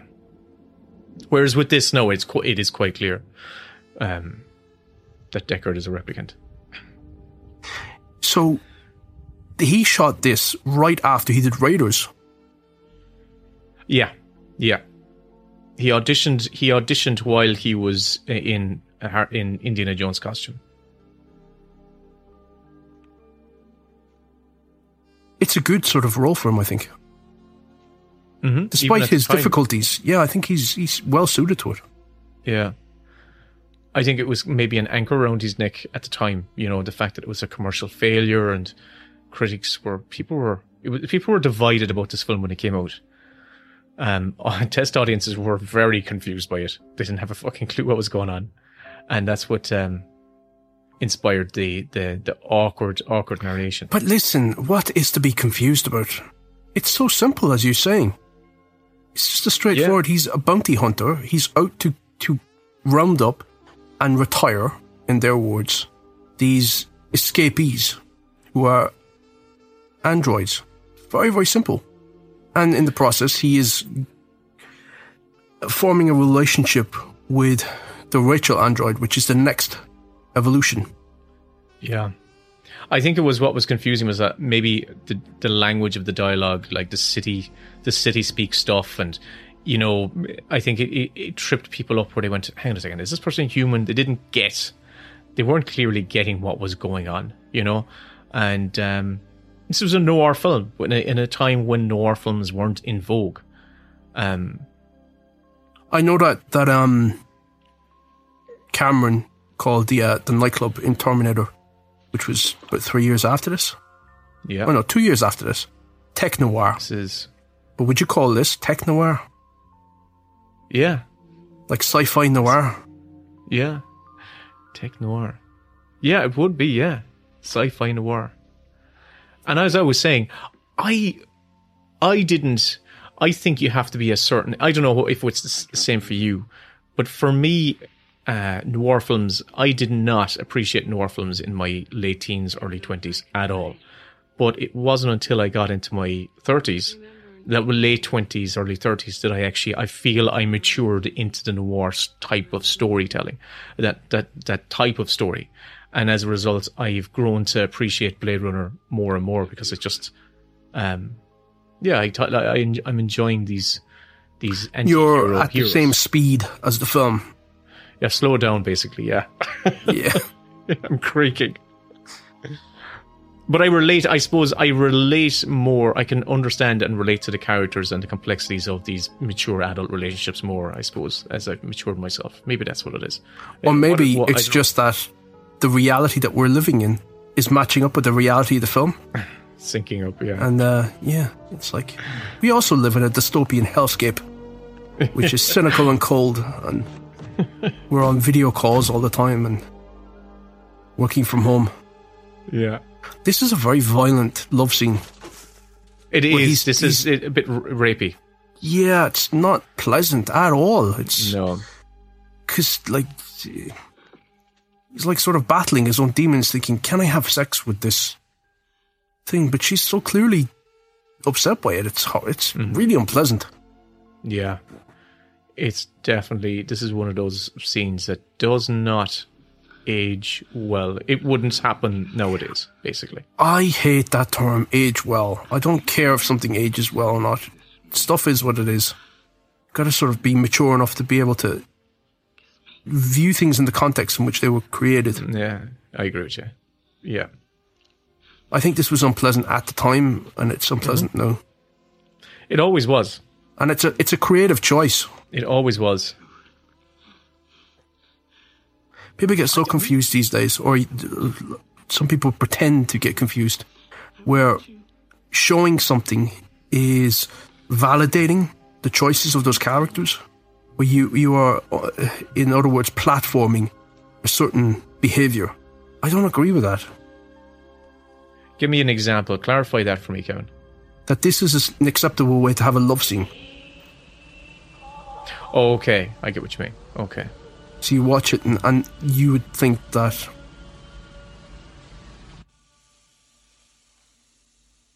Mm-hmm. Yeah. And it is not, and the filmmakers aren't saying this is this is acceptable. They're not saying that. Yeah, I mean that's probably a bad example, but the, there are lots of I don't know situations where a character does something unheroic, and you have to um I don't know. We're back in. Oh, Yeah, let's get into the movie. Yeah, that's what I was just going here. We've gone on to Sebastian. We're back with J.R. Sebastian or J.F. Sebastian and Daryl Hannah. And, um, And Dick Nose. yeah, it does look like a penis for a nose. for a platypus. She's uh, she's really getting comfortable in this. She looks like a pop star. When you said, uh, is it Debbie Harry? You said was was up for the role. Yeah, she turned it down. Yeah, my God. Yeah, it just it, and it looks like then they just went and put a wig on Daryl Hannah to make her look like Debbie Harry. Cast Adamant. There's my favorite character in the whole thing, J.F. Sebastian.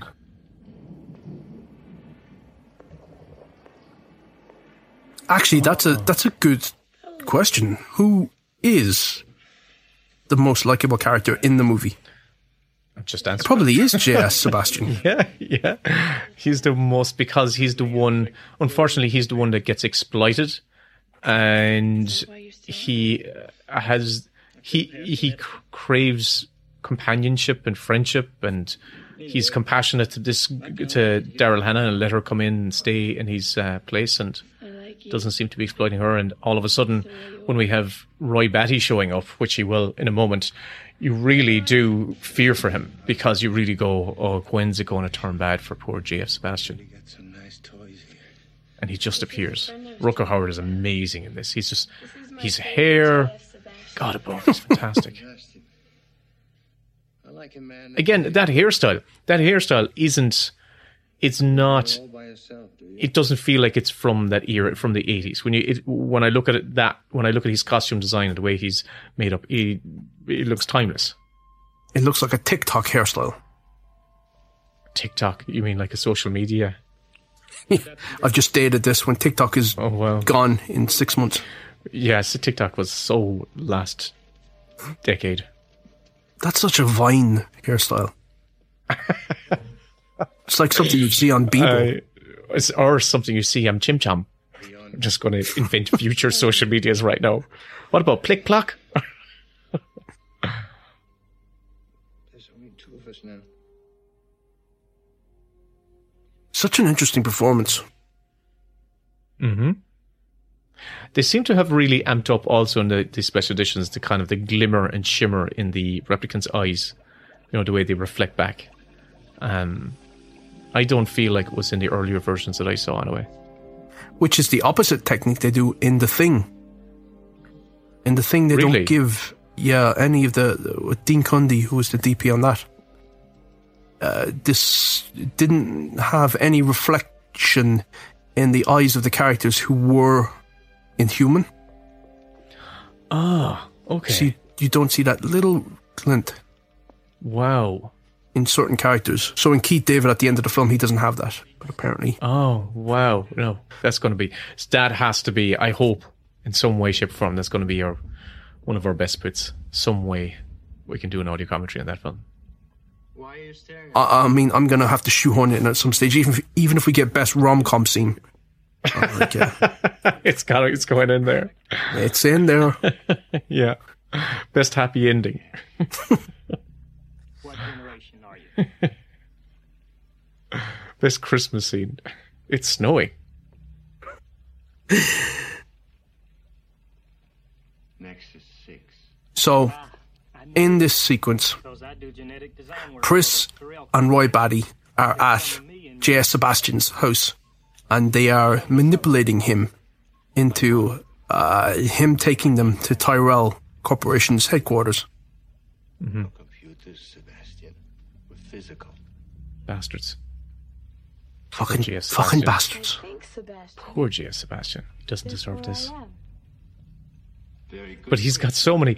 Again, everything in this film is every location is just riddled with details, just unusual details where you can just watch around the characters and look at this. Oh, there's a stuffed ostrich.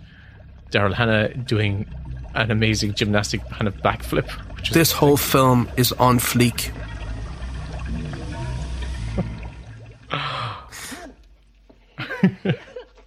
oh my god.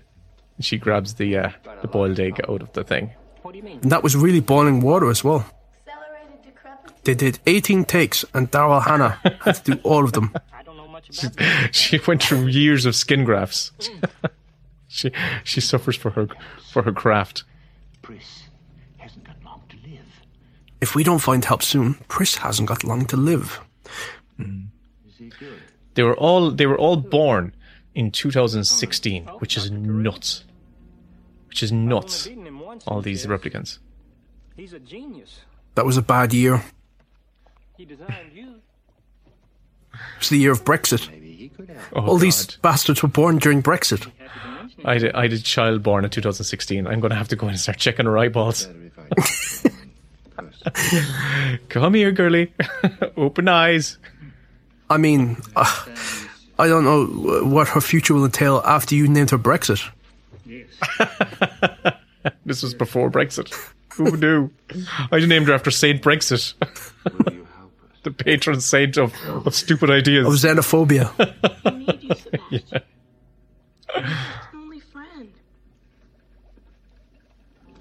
poor. He's just it, poor JF Sebastian is just getting My. God, he's becoming the main character. Just talking he about is him. like he's just my, he is my favorite character in this. No question about it. And we had um oh am I wrong? No, you did. I was totally wrong. I was just about to say oh so many of the so many of the talent in this were actually involved in Jodorowsky's Jodorowsky's Dune, but in actual fact it was you know it, it was Alien that an awful lot of you know you have you ever seen that documentary Uh, yeah, I Dune? did. It was a great documentary. It's really good. It's great documentary. I was going to ask you, you've got IMDb open there. What's the trivia Yeah. that IMDb has? Oh, okay. Um, some computer displays within the vehicles were used on the Nostromo and the lifeboat in Alien, and some Amazing. s- some sounds can be were also some of the sounds were also used on Nostromo. There you go. Um, da-da-da-da. Originally, the novel "Do Androids Dream of Electric Sheep" was set in 1992, although later editions brought the date forward to 2021. The filmmakers initially identified the date as 2020, but settled on 2019 because 2020 sounded too much like a common term for perfect vision. 2020. See, they should have just listened to this commentary. They would have known that. Yeah, why go through all those different versions of the book? Anything else? Uh, yes, the oh, that's a sad one. Um, Tell me. Roy I love sad things. uh, uh, Roy Batty's odd meld of father and fucker, um, after he says it to Tyrell, I want more life, is deliberate. Rutger Hauer was instructed to pronounce it in such a way that it could be both fucker, so fucker was to be used in the theatrical cut, and father in all versions uh, of the television for, uh, when it was used TV movie version. So when we're at the scene right now, when Roy Batty comes into Tyrell, I always wondered why he called him a mother father. Here you go, motherfucker. yeah. They're not all winners. So when we're going to come to Roy Batty, you know, he's Death's monologue, and according to IMDb, um, the Roy ba- uh, originally Roy Batty was to have a lengthy monologue just prior to his death, as written by uh, David Peoples. Uh, Rutger Hauer felt the text was too technical, had no bearing in, in the film, and referred to locations with which the audience would be unfamiliar. This didn't help creating any dramatic impact in the scene. In the night before filming, uh, without Sir Ridley Scott's knowledge, Hooker uh, uh, Hauer removed much of the monologue, kept the pieces he liked, and then added the last two lines. All those moments will be lost in time, like tears in the rain. Time to die. After they finished filming the scene with Hauer's version, the crew members applauded, and some of them were even moved to tears. And I, you go. and I think that was like um, his last day on set as well. Brought a friend. Yeah, yeah. And they completely then ruined it It's it's a lovely moment, and I I think on his graves, on his tomb or his mausoleum, whatever he has, Rucko, Oh, wow. he has a quote from that monologue, which is um, "I've seen things That's you people wouldn't believe."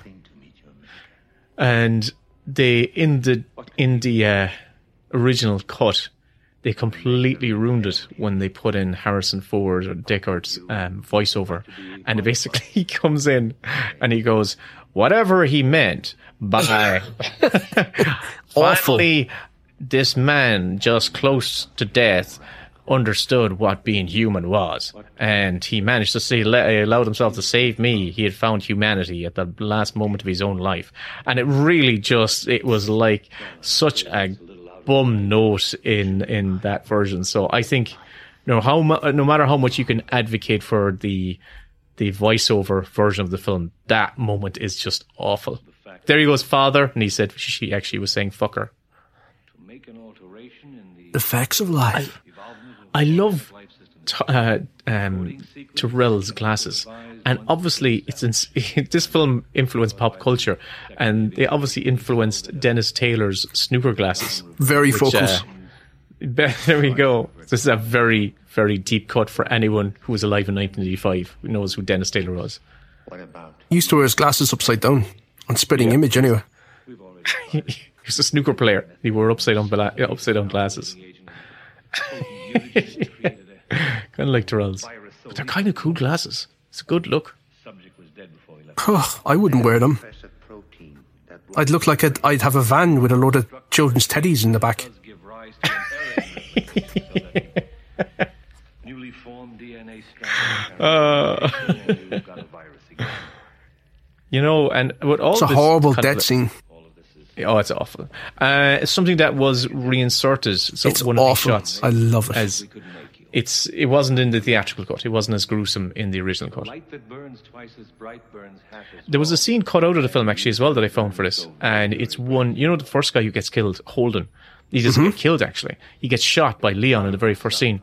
He's still alive. He's in like this. Uh, Deckard actually goes and visits him in hospital. Oh, that's right. Yeah, yeah, yeah. Have you seen that scene? I think I have. Yeah, it's it. Yeah, it's, it's He goes cool. with He's James Olmos, doesn't he? James Yeah, from BSG. Yep, James. Uh, yeah, and uh, he goes in and he's chatting to him, but he's inside in like this um, kind of uh, yeah, just this kind of like tub, and he's got he's got like wrap all around his body, and it's very unusual looking. But yeah, never made any cut. The novel hints that is Deckard a replicant problem by having Deckard casually mention that one indicator of an android is a lack of sympathy for other androids. He's oh here's that awful scene. Oh no. Oh no, it's an Crush, awful scene. crack. Yeah. It's awful. Oh my god. Oh my god. It's awful. It's like Sorry if you ever for have you like um, listening. red grapes and you squeeze them.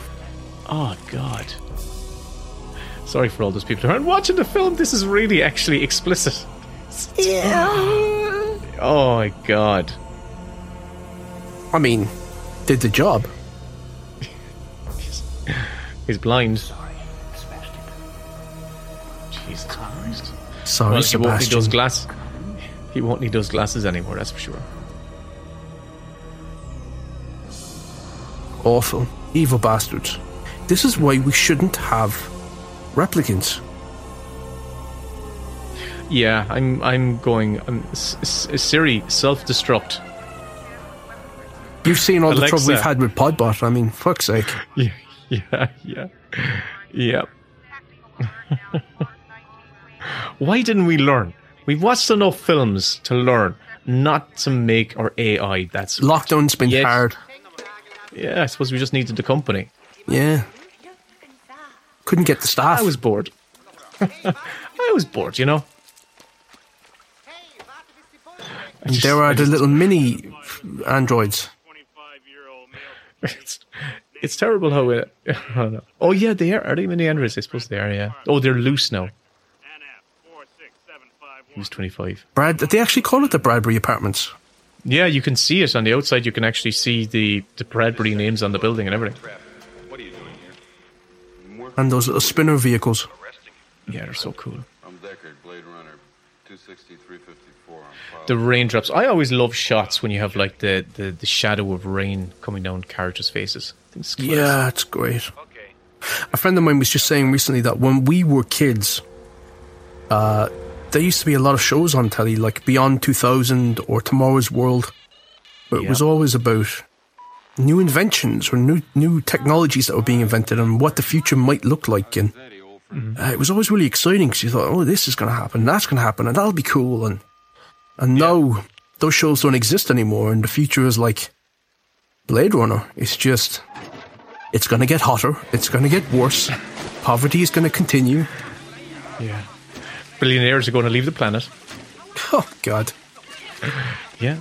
Yeah, it's it, you're absolutely so right there. And any future tech that we're been that's been kind of like promoted is is like the the next iPhone or the next phone, next year's phone models that are coming. it's out. very insular. it's like it's like virtual reality and that kind of stuff. It's like, Yeah. oh, I don't want that. I want, I want like technology that makes life, the actual physical world that we live in, better.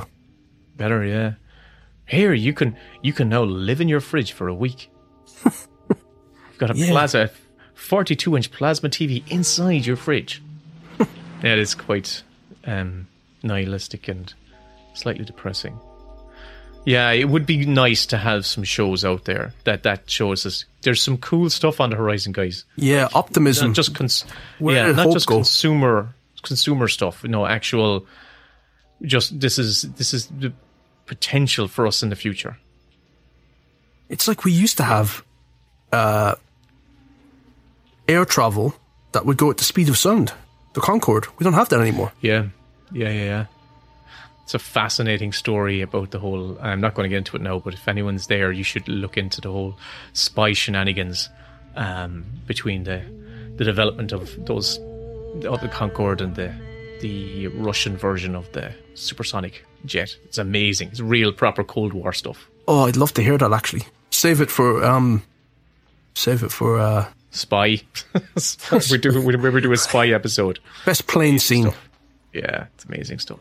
Now you hear the you've seen the Bradbury building in all its glory again, and this is how the building looks. Only they have lit it uh, in an amazing way. And their offices, like Such like today, now pretty sure they're just uh, they're just offices, really. You can get into it. It's a you can go there if you're in Los Angeles. There's visiting hours. Uh, you can go in like in think in the morning time, and you can kind of wander around the lower floor, but you can't go obviously up. The uh, the upper floors are occupied by uh, Apple and not Apple, but company. yeah. So if you remember Double Indemnity, this their offices would have been around on this floor as well. That's such a great film. For anyone out there who hasn't seen this, go watch Double Indemnity. It's so good. Mm. There's an wharf, yeah, yeah.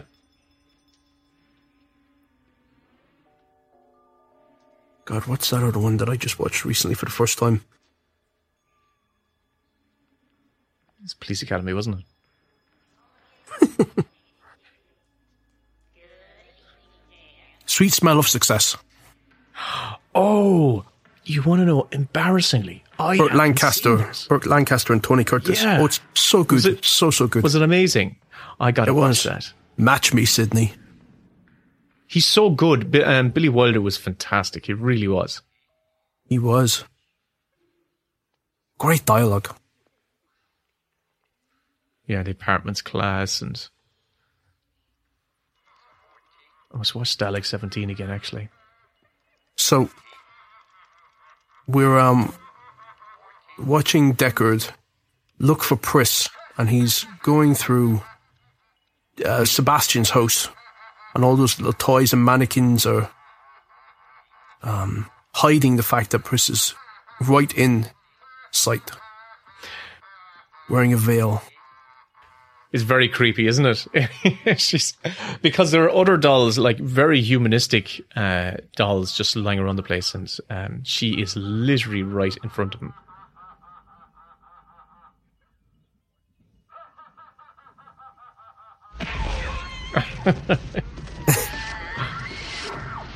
Oops!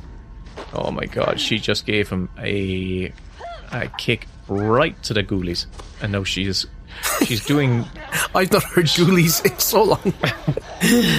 Very good. and her hair has just gone become like like crazy static electricity. I never understood. So she's got she's got him in this crush. Her she's got him between his thighs. She's right? doing the Xenia Onatopp. Ouch, that's horrible. Yeah, Yuck. Yeah, and now she sticks Ow. her fingers in his nose and does I this don't kind of like that at kind of all. thing. That's horrible. Ah, I never understood what was happening. He was on the ground when she was doing this. And now she, she's going to do this somersault. Yeah, she's very much just like a on top, yeah, from GoldenEye. and now she's having a, a toddler tantrum in a supermarket. She's just been shot. Oh my god. They, when these uh, replicants go down, they don't go down quietly. They really do. Oh god. They're very annoying. I hate seeing things suffer, even when it's the when it's our bad guys or, our villains. But she was kind of a sympathetic, you know. You kind of had a bit of compassion for, for um. Oh God, let's um. I'm gonna have to find out what her name. I, I, characters name. Daryl Hannah, Our characters. Oh, her name is Pris, Pris. Pris, Is yeah, Oh, it is Pris. Yeah. she's the prissy one. Mm. Oh yeah, real baby. Kevin, we're not coming towards the end of the film. This is, is this like the showdown between Roy Batty and It Harrison is, Ford? and it goes on for a good section. Jesus Christ. It really is a fact Deckard does not do very much in the way of detective work in this film. It's incredible. Are you going off the film as you're watching it? but it's now that you pointed out, now that I'm kind of like like really am like I'm not listening to the sound, I'm not listening to the music and the score. Um, we're just chatting, but I'm actually kind of more like aware of the plot. And truly, he he just scanned in a photograph and kind of said, "Oh yeah, maybe," and and was able to match up the scale to um to Zhora's character. But uh, everything else is he's kind of bumbled his way through it. Um, so Roy Batty now is after seeing that Pris is dead. I know he's tonguing her. Yeah, that's so creepy. She's got her tongue out. She's dead. She's got her tongue out, and then he comes in, but he basically pushes her tongue back in with his own tongue. It's a cool gun he's got. yeah, yeah, it's a hand cannon. Literally a hand cannon. but no, Deckard's shooting off at uh, Roy Batty. He's moving along a, a wall, and what happens now always made me squirm. It always, what happens to Deckard? Oh, the fingers. Yeah, the fingers. It always just went, oh, Yuck, horrible. Yeah. I like the details. Like you've water, you've water trickling down the wall of this building. It's obviously uh, a safety hazard to live in here. No, Betty's after. Doesn't Harrison Ford make the funniest faces when he's demonstrating pain or it's always like he's gurning. It's like, "Boo, dun." But it's. But I think it's good because it's it feels genuine. Now, Batty has got Harrison Ford. uh, He's breaking his fingers one oh at a time. my. This is for Pris. Oh god! And he puts the gun back in his hand with two broken fingers. Doesn't seem to be good enough. Oh my god! Now it's my turn. Awful. Give you a few seconds. Now it's my turn. I'm gonna give you a few seconds before I come. That's what she said.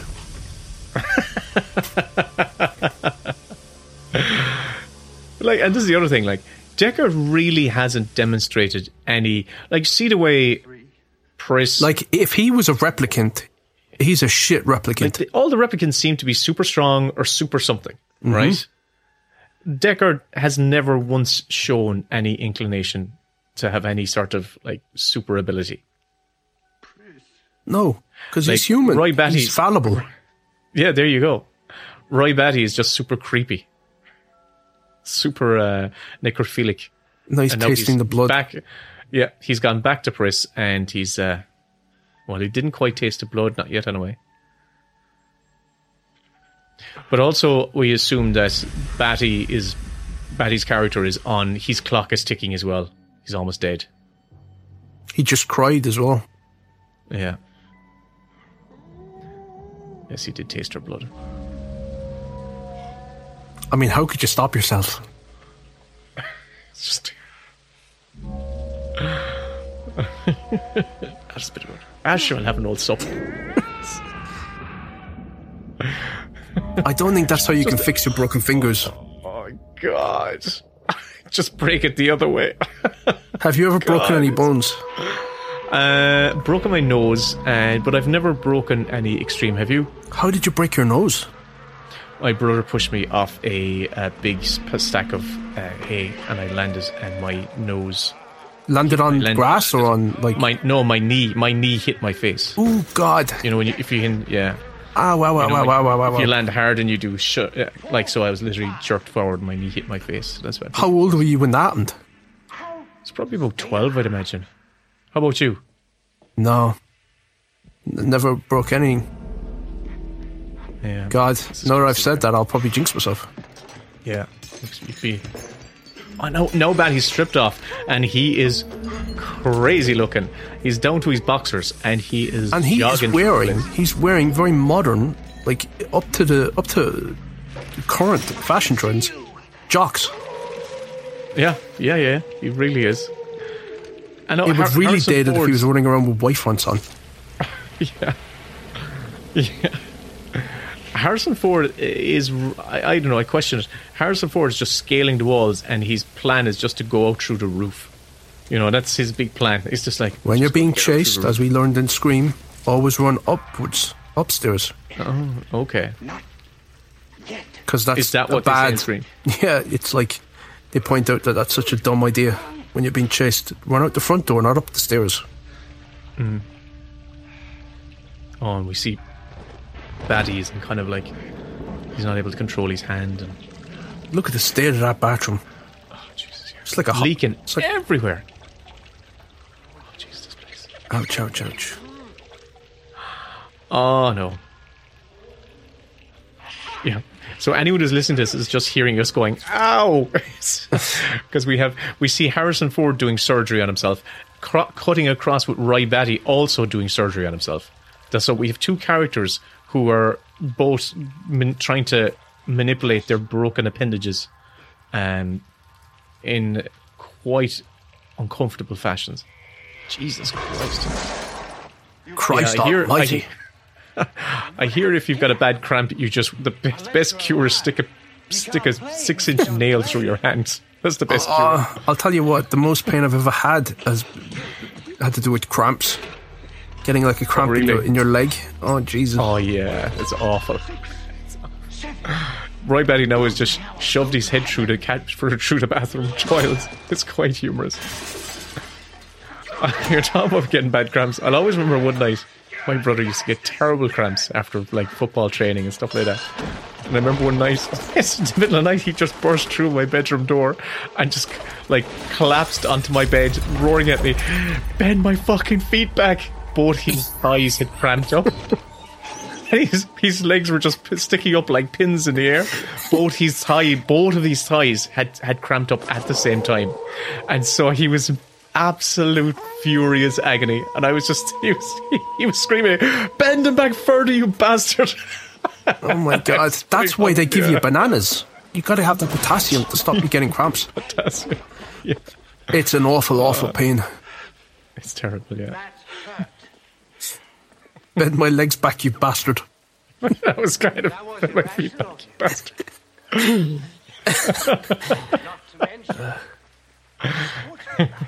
I know Deckard is out on the side, scaling the outside of the, the Bradbury Th- building. This is just like a horror movie. It's like the, the, the final girl with the chase through the the main compound. yeah, This could be fucking anybody. Could be Jason Voorhees going after him. He's fantastic. Like Rutger Hauer is. I, I, Isn't he, isn't he a fantastic? He's a fantastic man. I just wish he had uh, like uh, an, a, a greater catalogue of films. I don't know if you've seen. Did you ever see he'd?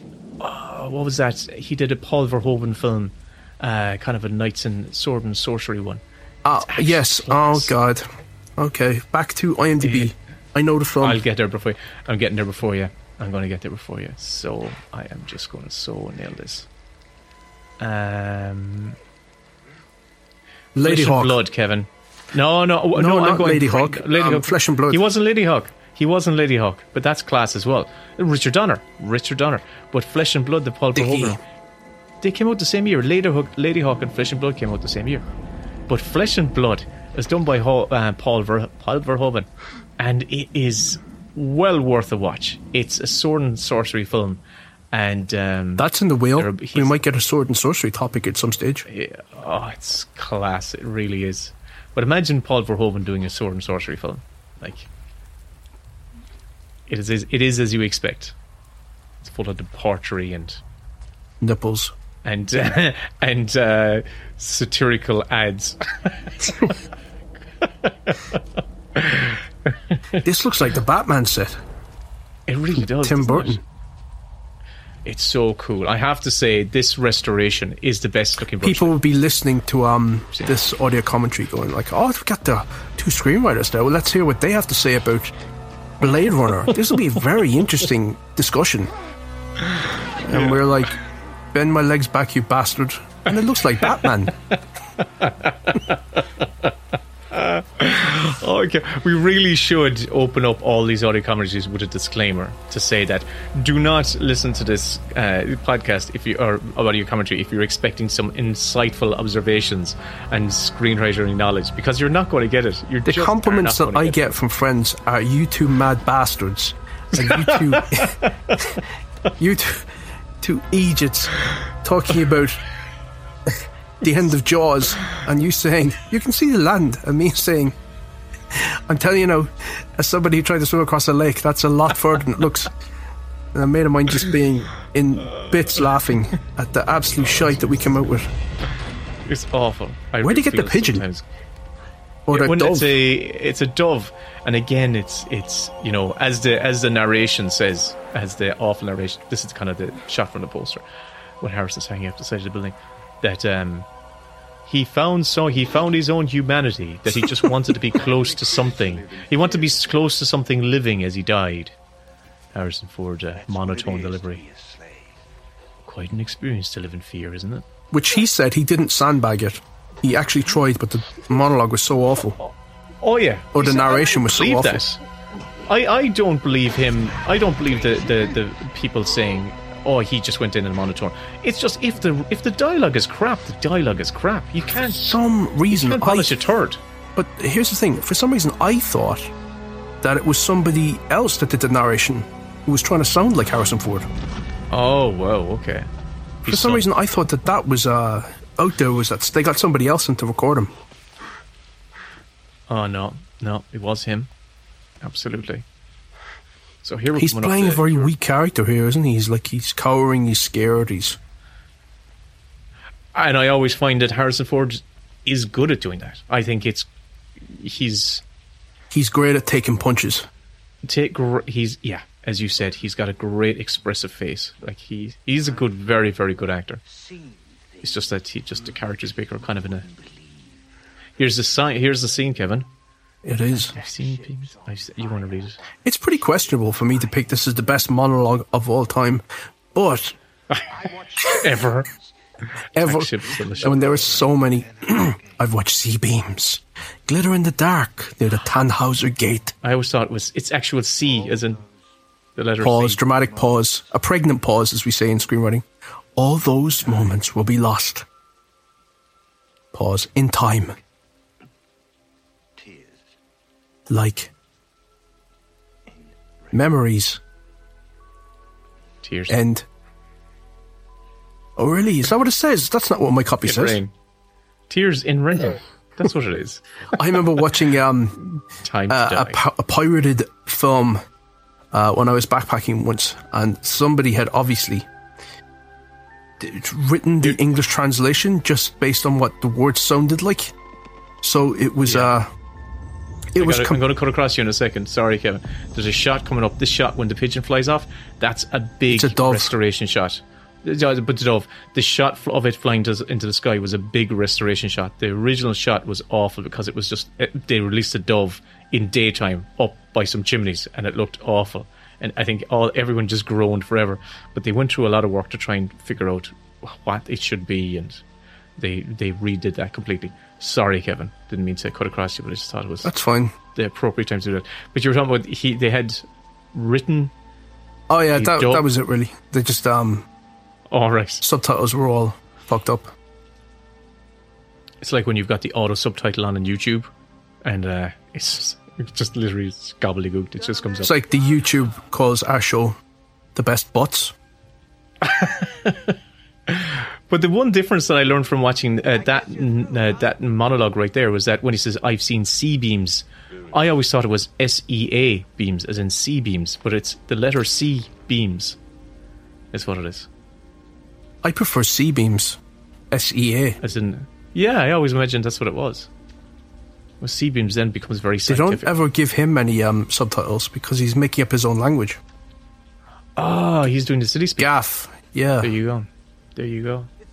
And that was apparently one of the reasons audiences. I just learned the other day that the, the a language that was invented um, in the 19th century. Do you know what it was?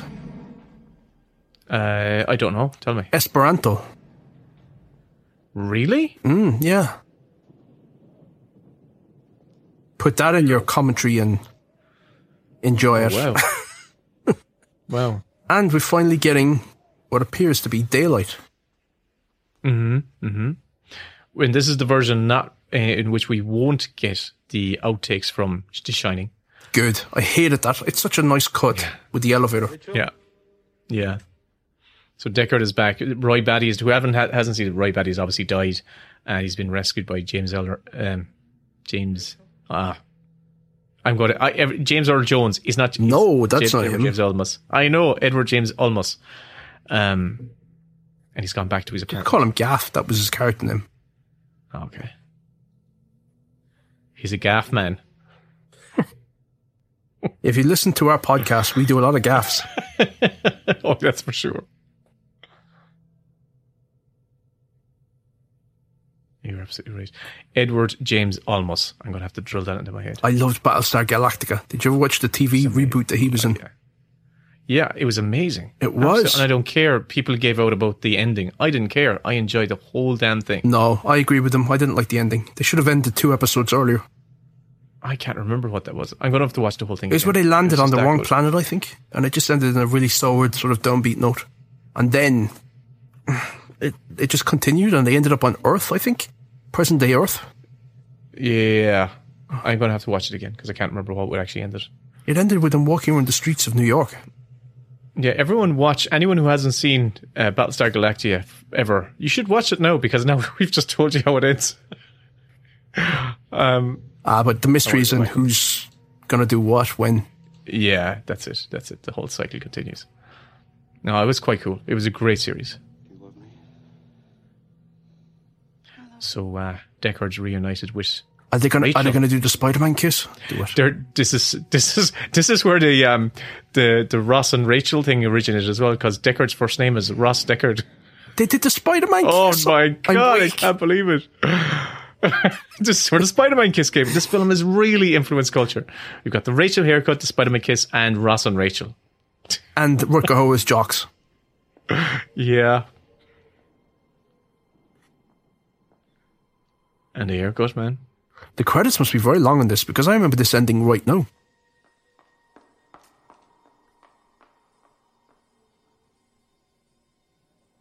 And we see the, the little origami unicorn. Yeah. Yeah. That's the only clue. That's the only clue. Aside from the. And they put a little shimmer in his eye. I'm pretty sure they added a shimmer to his eye as well. Bastards.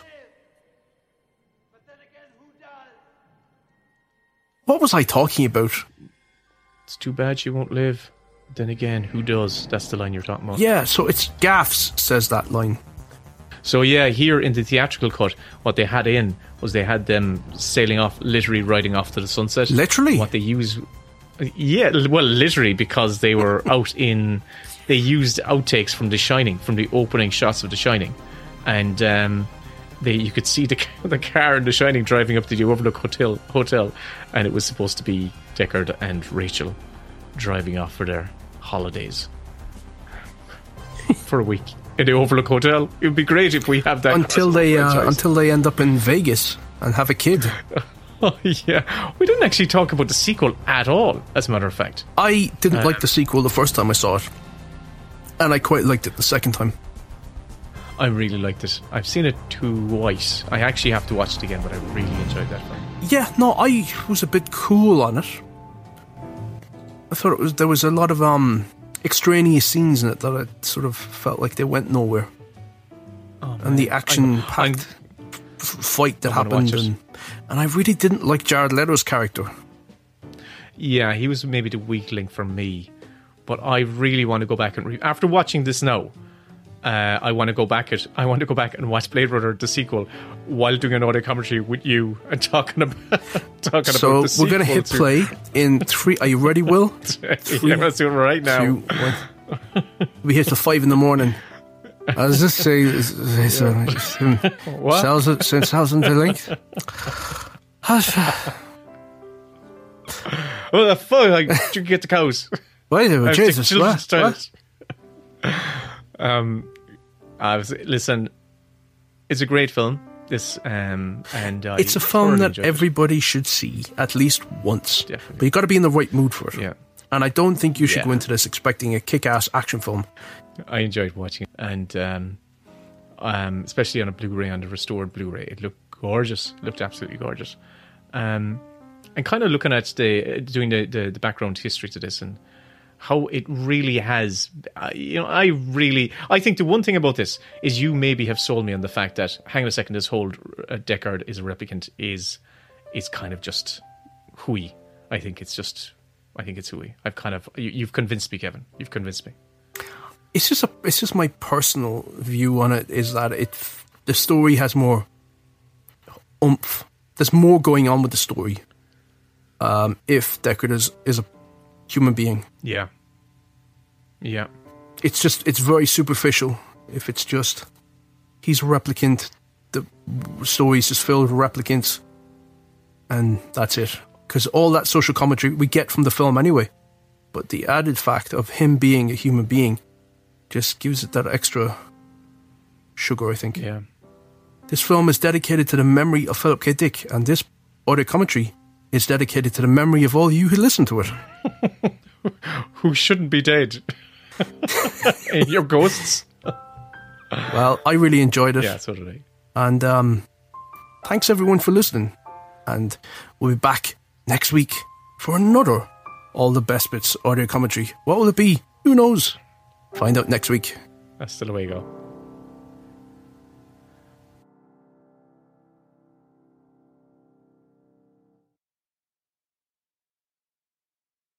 And here is a clip from the lad's latest mini bits bonus show. The full episode, plus 100 more, are available on their Patreon. The best bits for Will and Kevin. No, the best bits for Kevin and Willem. For the films and the, for the TV and the latest films. Something, something, something. something. Um, don't forget that you owe us three euro. you can't you don't know what. oh my god. I, I did a whole Irish theme. The best bits for Kevin and Willem. Talking latest. Okay, right. I'm gonna find the fucking thing because it's gonna be the music to start the episode. I don't think I've heard this. You have. Well, maybe you haven't. I don't think I have heard this. I do. I suspect that what you do is you just put the laughing emoji thing and think I'll listen to that some other time. Fuck it, that'll do. Because it's bound to be funny in his eyes. So Yeah. I'll just tell him what he wants to hear. I actually only laugh the emoji when I've actually listened. to it. I should have taken the hint that nobody was responding to the Podbot one. Like nobody was giving me any reaction to it. And I Oh. thought they hadn't listened to it yet. And then, of course, I was delighted with that, and people hated it. It's not. It was. It was. It wasn't easy on the ears in a, in the sense that it was just her monotone voice, so there was no up and down.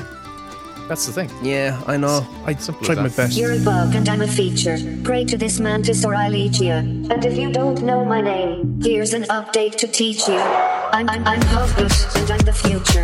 An AI podcasting computer. The number one zero one zero zero one one producer. I'm a psycho cyborg. Yeah, that's exactly Just what good. did you do.